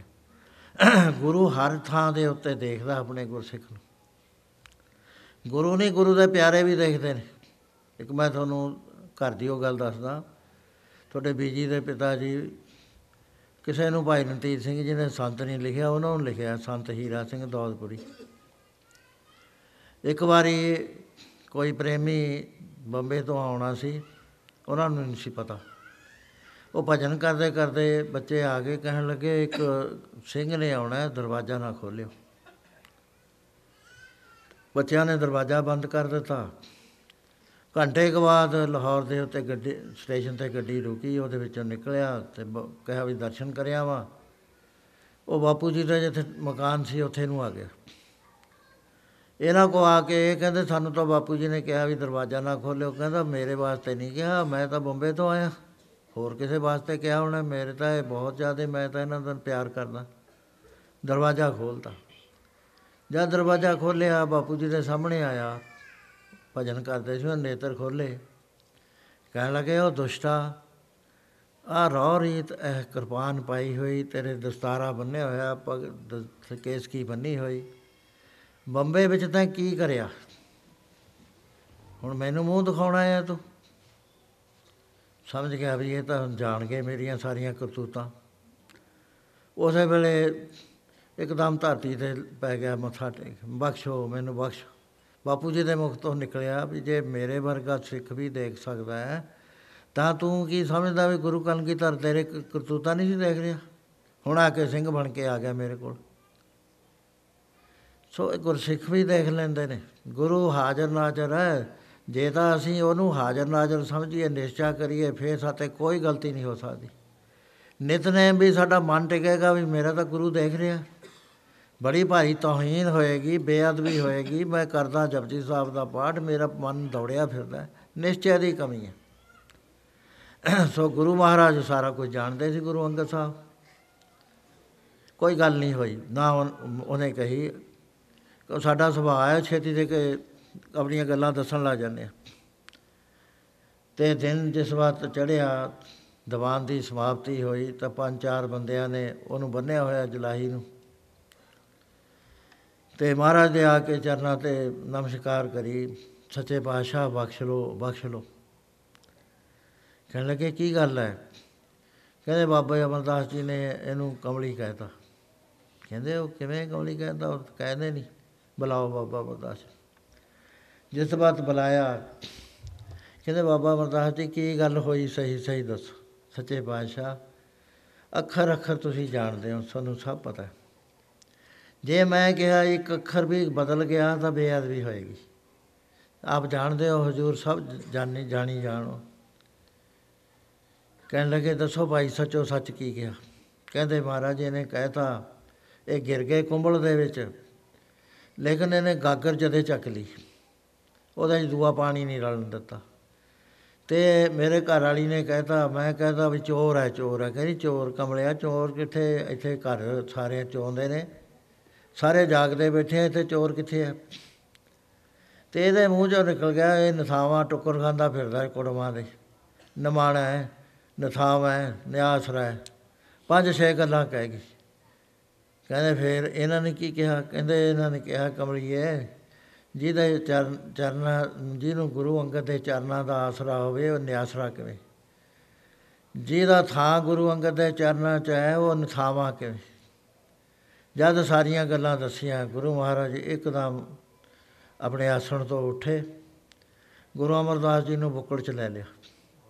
ਕਹਿੰਦੇ, ਪੁਰਸ਼ਾ, ਤੂੰ ਨਥਾਵਾ, ਤੂੰ ਨਵਾਣਾ, ਤੂੰ ਨਥਾਵਿਆਂ ਦਾ ਥਾਂ ਹੋਏਗਾ, ਨਵਾਣਿਆਂ ਦਾ ਮਾਣ ਹੋਏਗਾ, ਨਿਉਟਿਆਂ ਦੀ ਓਟ ਹੋਏਗੀ, ਨਿਤਰਿਆਂ ਦੀ ਤਿਰ ਹੋਏਗੇ ਨਿਆਸਰਿਆਂ ਦਾ ਆਸਰਾ ਹੋਏਗਾ। ਜੰਮਣ ਮਰਨ ਤੇਰੇ ਹੱਥ ਵਿੱਚ ਹੋਏਗਾ, ਰਿਜ਼ਕ ਦੀ ਕੁੰਜੀ ਤੇਰੇ ਹੱਥ ਵਿੱਚ ਹੋਏਗੀ। 12 ਬਰਬ ਉਸੇ ਵੇਲੇ ਗੁਰੂ ਮਹਾਰਾਜ ਨੇ ਦਿੱਤੇ। ਤੇ ਨਾਲ ਕਿਹਾ ਤੇ ਇਹਨੂੰ ਬਰਮ ਗਿਆਨ ਦੀ ਦਾਤ ਦੇ ਦਿੱਤੀ ਜਿਹੜੀ ਚੀਜ਼ ਮੈਂ ਕਹੀ ਸੀ ਨਾ, ਜਿਸ ਨੂੰ ਦਿਆਲ ਹੋਵੇ ਮੇਰਾ ਸੁਆਮੀ ਤਿਸ ਗੁਰਸਿੱਖ ਗੁਰ ਉਪਦੇਸ਼ ਸੁਣਾਵੇ ਜੀਵ ਤੇ ਬਰਮ ਦਾ ਪਰਦਾ ਲਾ ਕੇ ਉਸ ਵੇਲੇ ਉਹਨਾਂ ਨੇ ਉਹ ਪਰਿਪੂਰਨ ਜੋਤੀ ਦੇ ਦਰਸ਼ਨ ਕਰਾ ਦਿੱਤੇ, ਜੋ ਸਾਰੇ ਪ- ਪਰਿਪੂਰਨ ਹੈ। ਜਿਵੇਂ ਜ਼ਮਾਨ ਕੇ ਵਿਖੇ ਸਮਸਤ ਇੱਕ ਜੋਤ ਹੈ, ਨਾ ਕਾਟ ਹੈ, ਨਾ ਬਾੜ ਹੈ, ਨਾ ਬਾੜ ਕਾਟ ਹੋਤਾ ਗੁਰੂ ਮਹਾਰਾਜ ਨੇ ਇਹਦੀ ਗਵਾਹੀ ਕਰੀ ਹੈ, ਨੇਤਰੋ ਮੇਰਿਓ, ਹਰ ਤੁਮੈ ਜੋਤ ਧਰੀ, ਹਰ ਬਿਨ ਵਰਨਾ ਦੇਖੋ ਕੋਈ, ਹਰ ਬਿਨ ਵਰਨਾ ਦੇਖੋ ਕੋਈ, ਨਦਰੀ ਹਰ ਨਿਹਾਲਿਆ ਇਹ ਬਿਸ ਸੰਸਾਰ ਤੁਮ ਦੇਖਦੇ। ਇਹ ਹਰ ਕਾ ਰੂਪ ਹੈ, ਹਰ ਰੂਪ ਨਦਰੀ ਆਇਆ। ਉਸ ਵੇਲੇ ਜੋ ਅਸਰ ਆਪ ਤੇ ਹੋਇਆ, ਉਹ ਬਾਣੀ ਦੇ ਇਸ ਸਿਧਾਂਤ ਦੇ ਮੁਤਾਬਕ ਹੈ ਪੜੋ ਸਾਰੇ ਪਿਆਰ ਨਾਲ।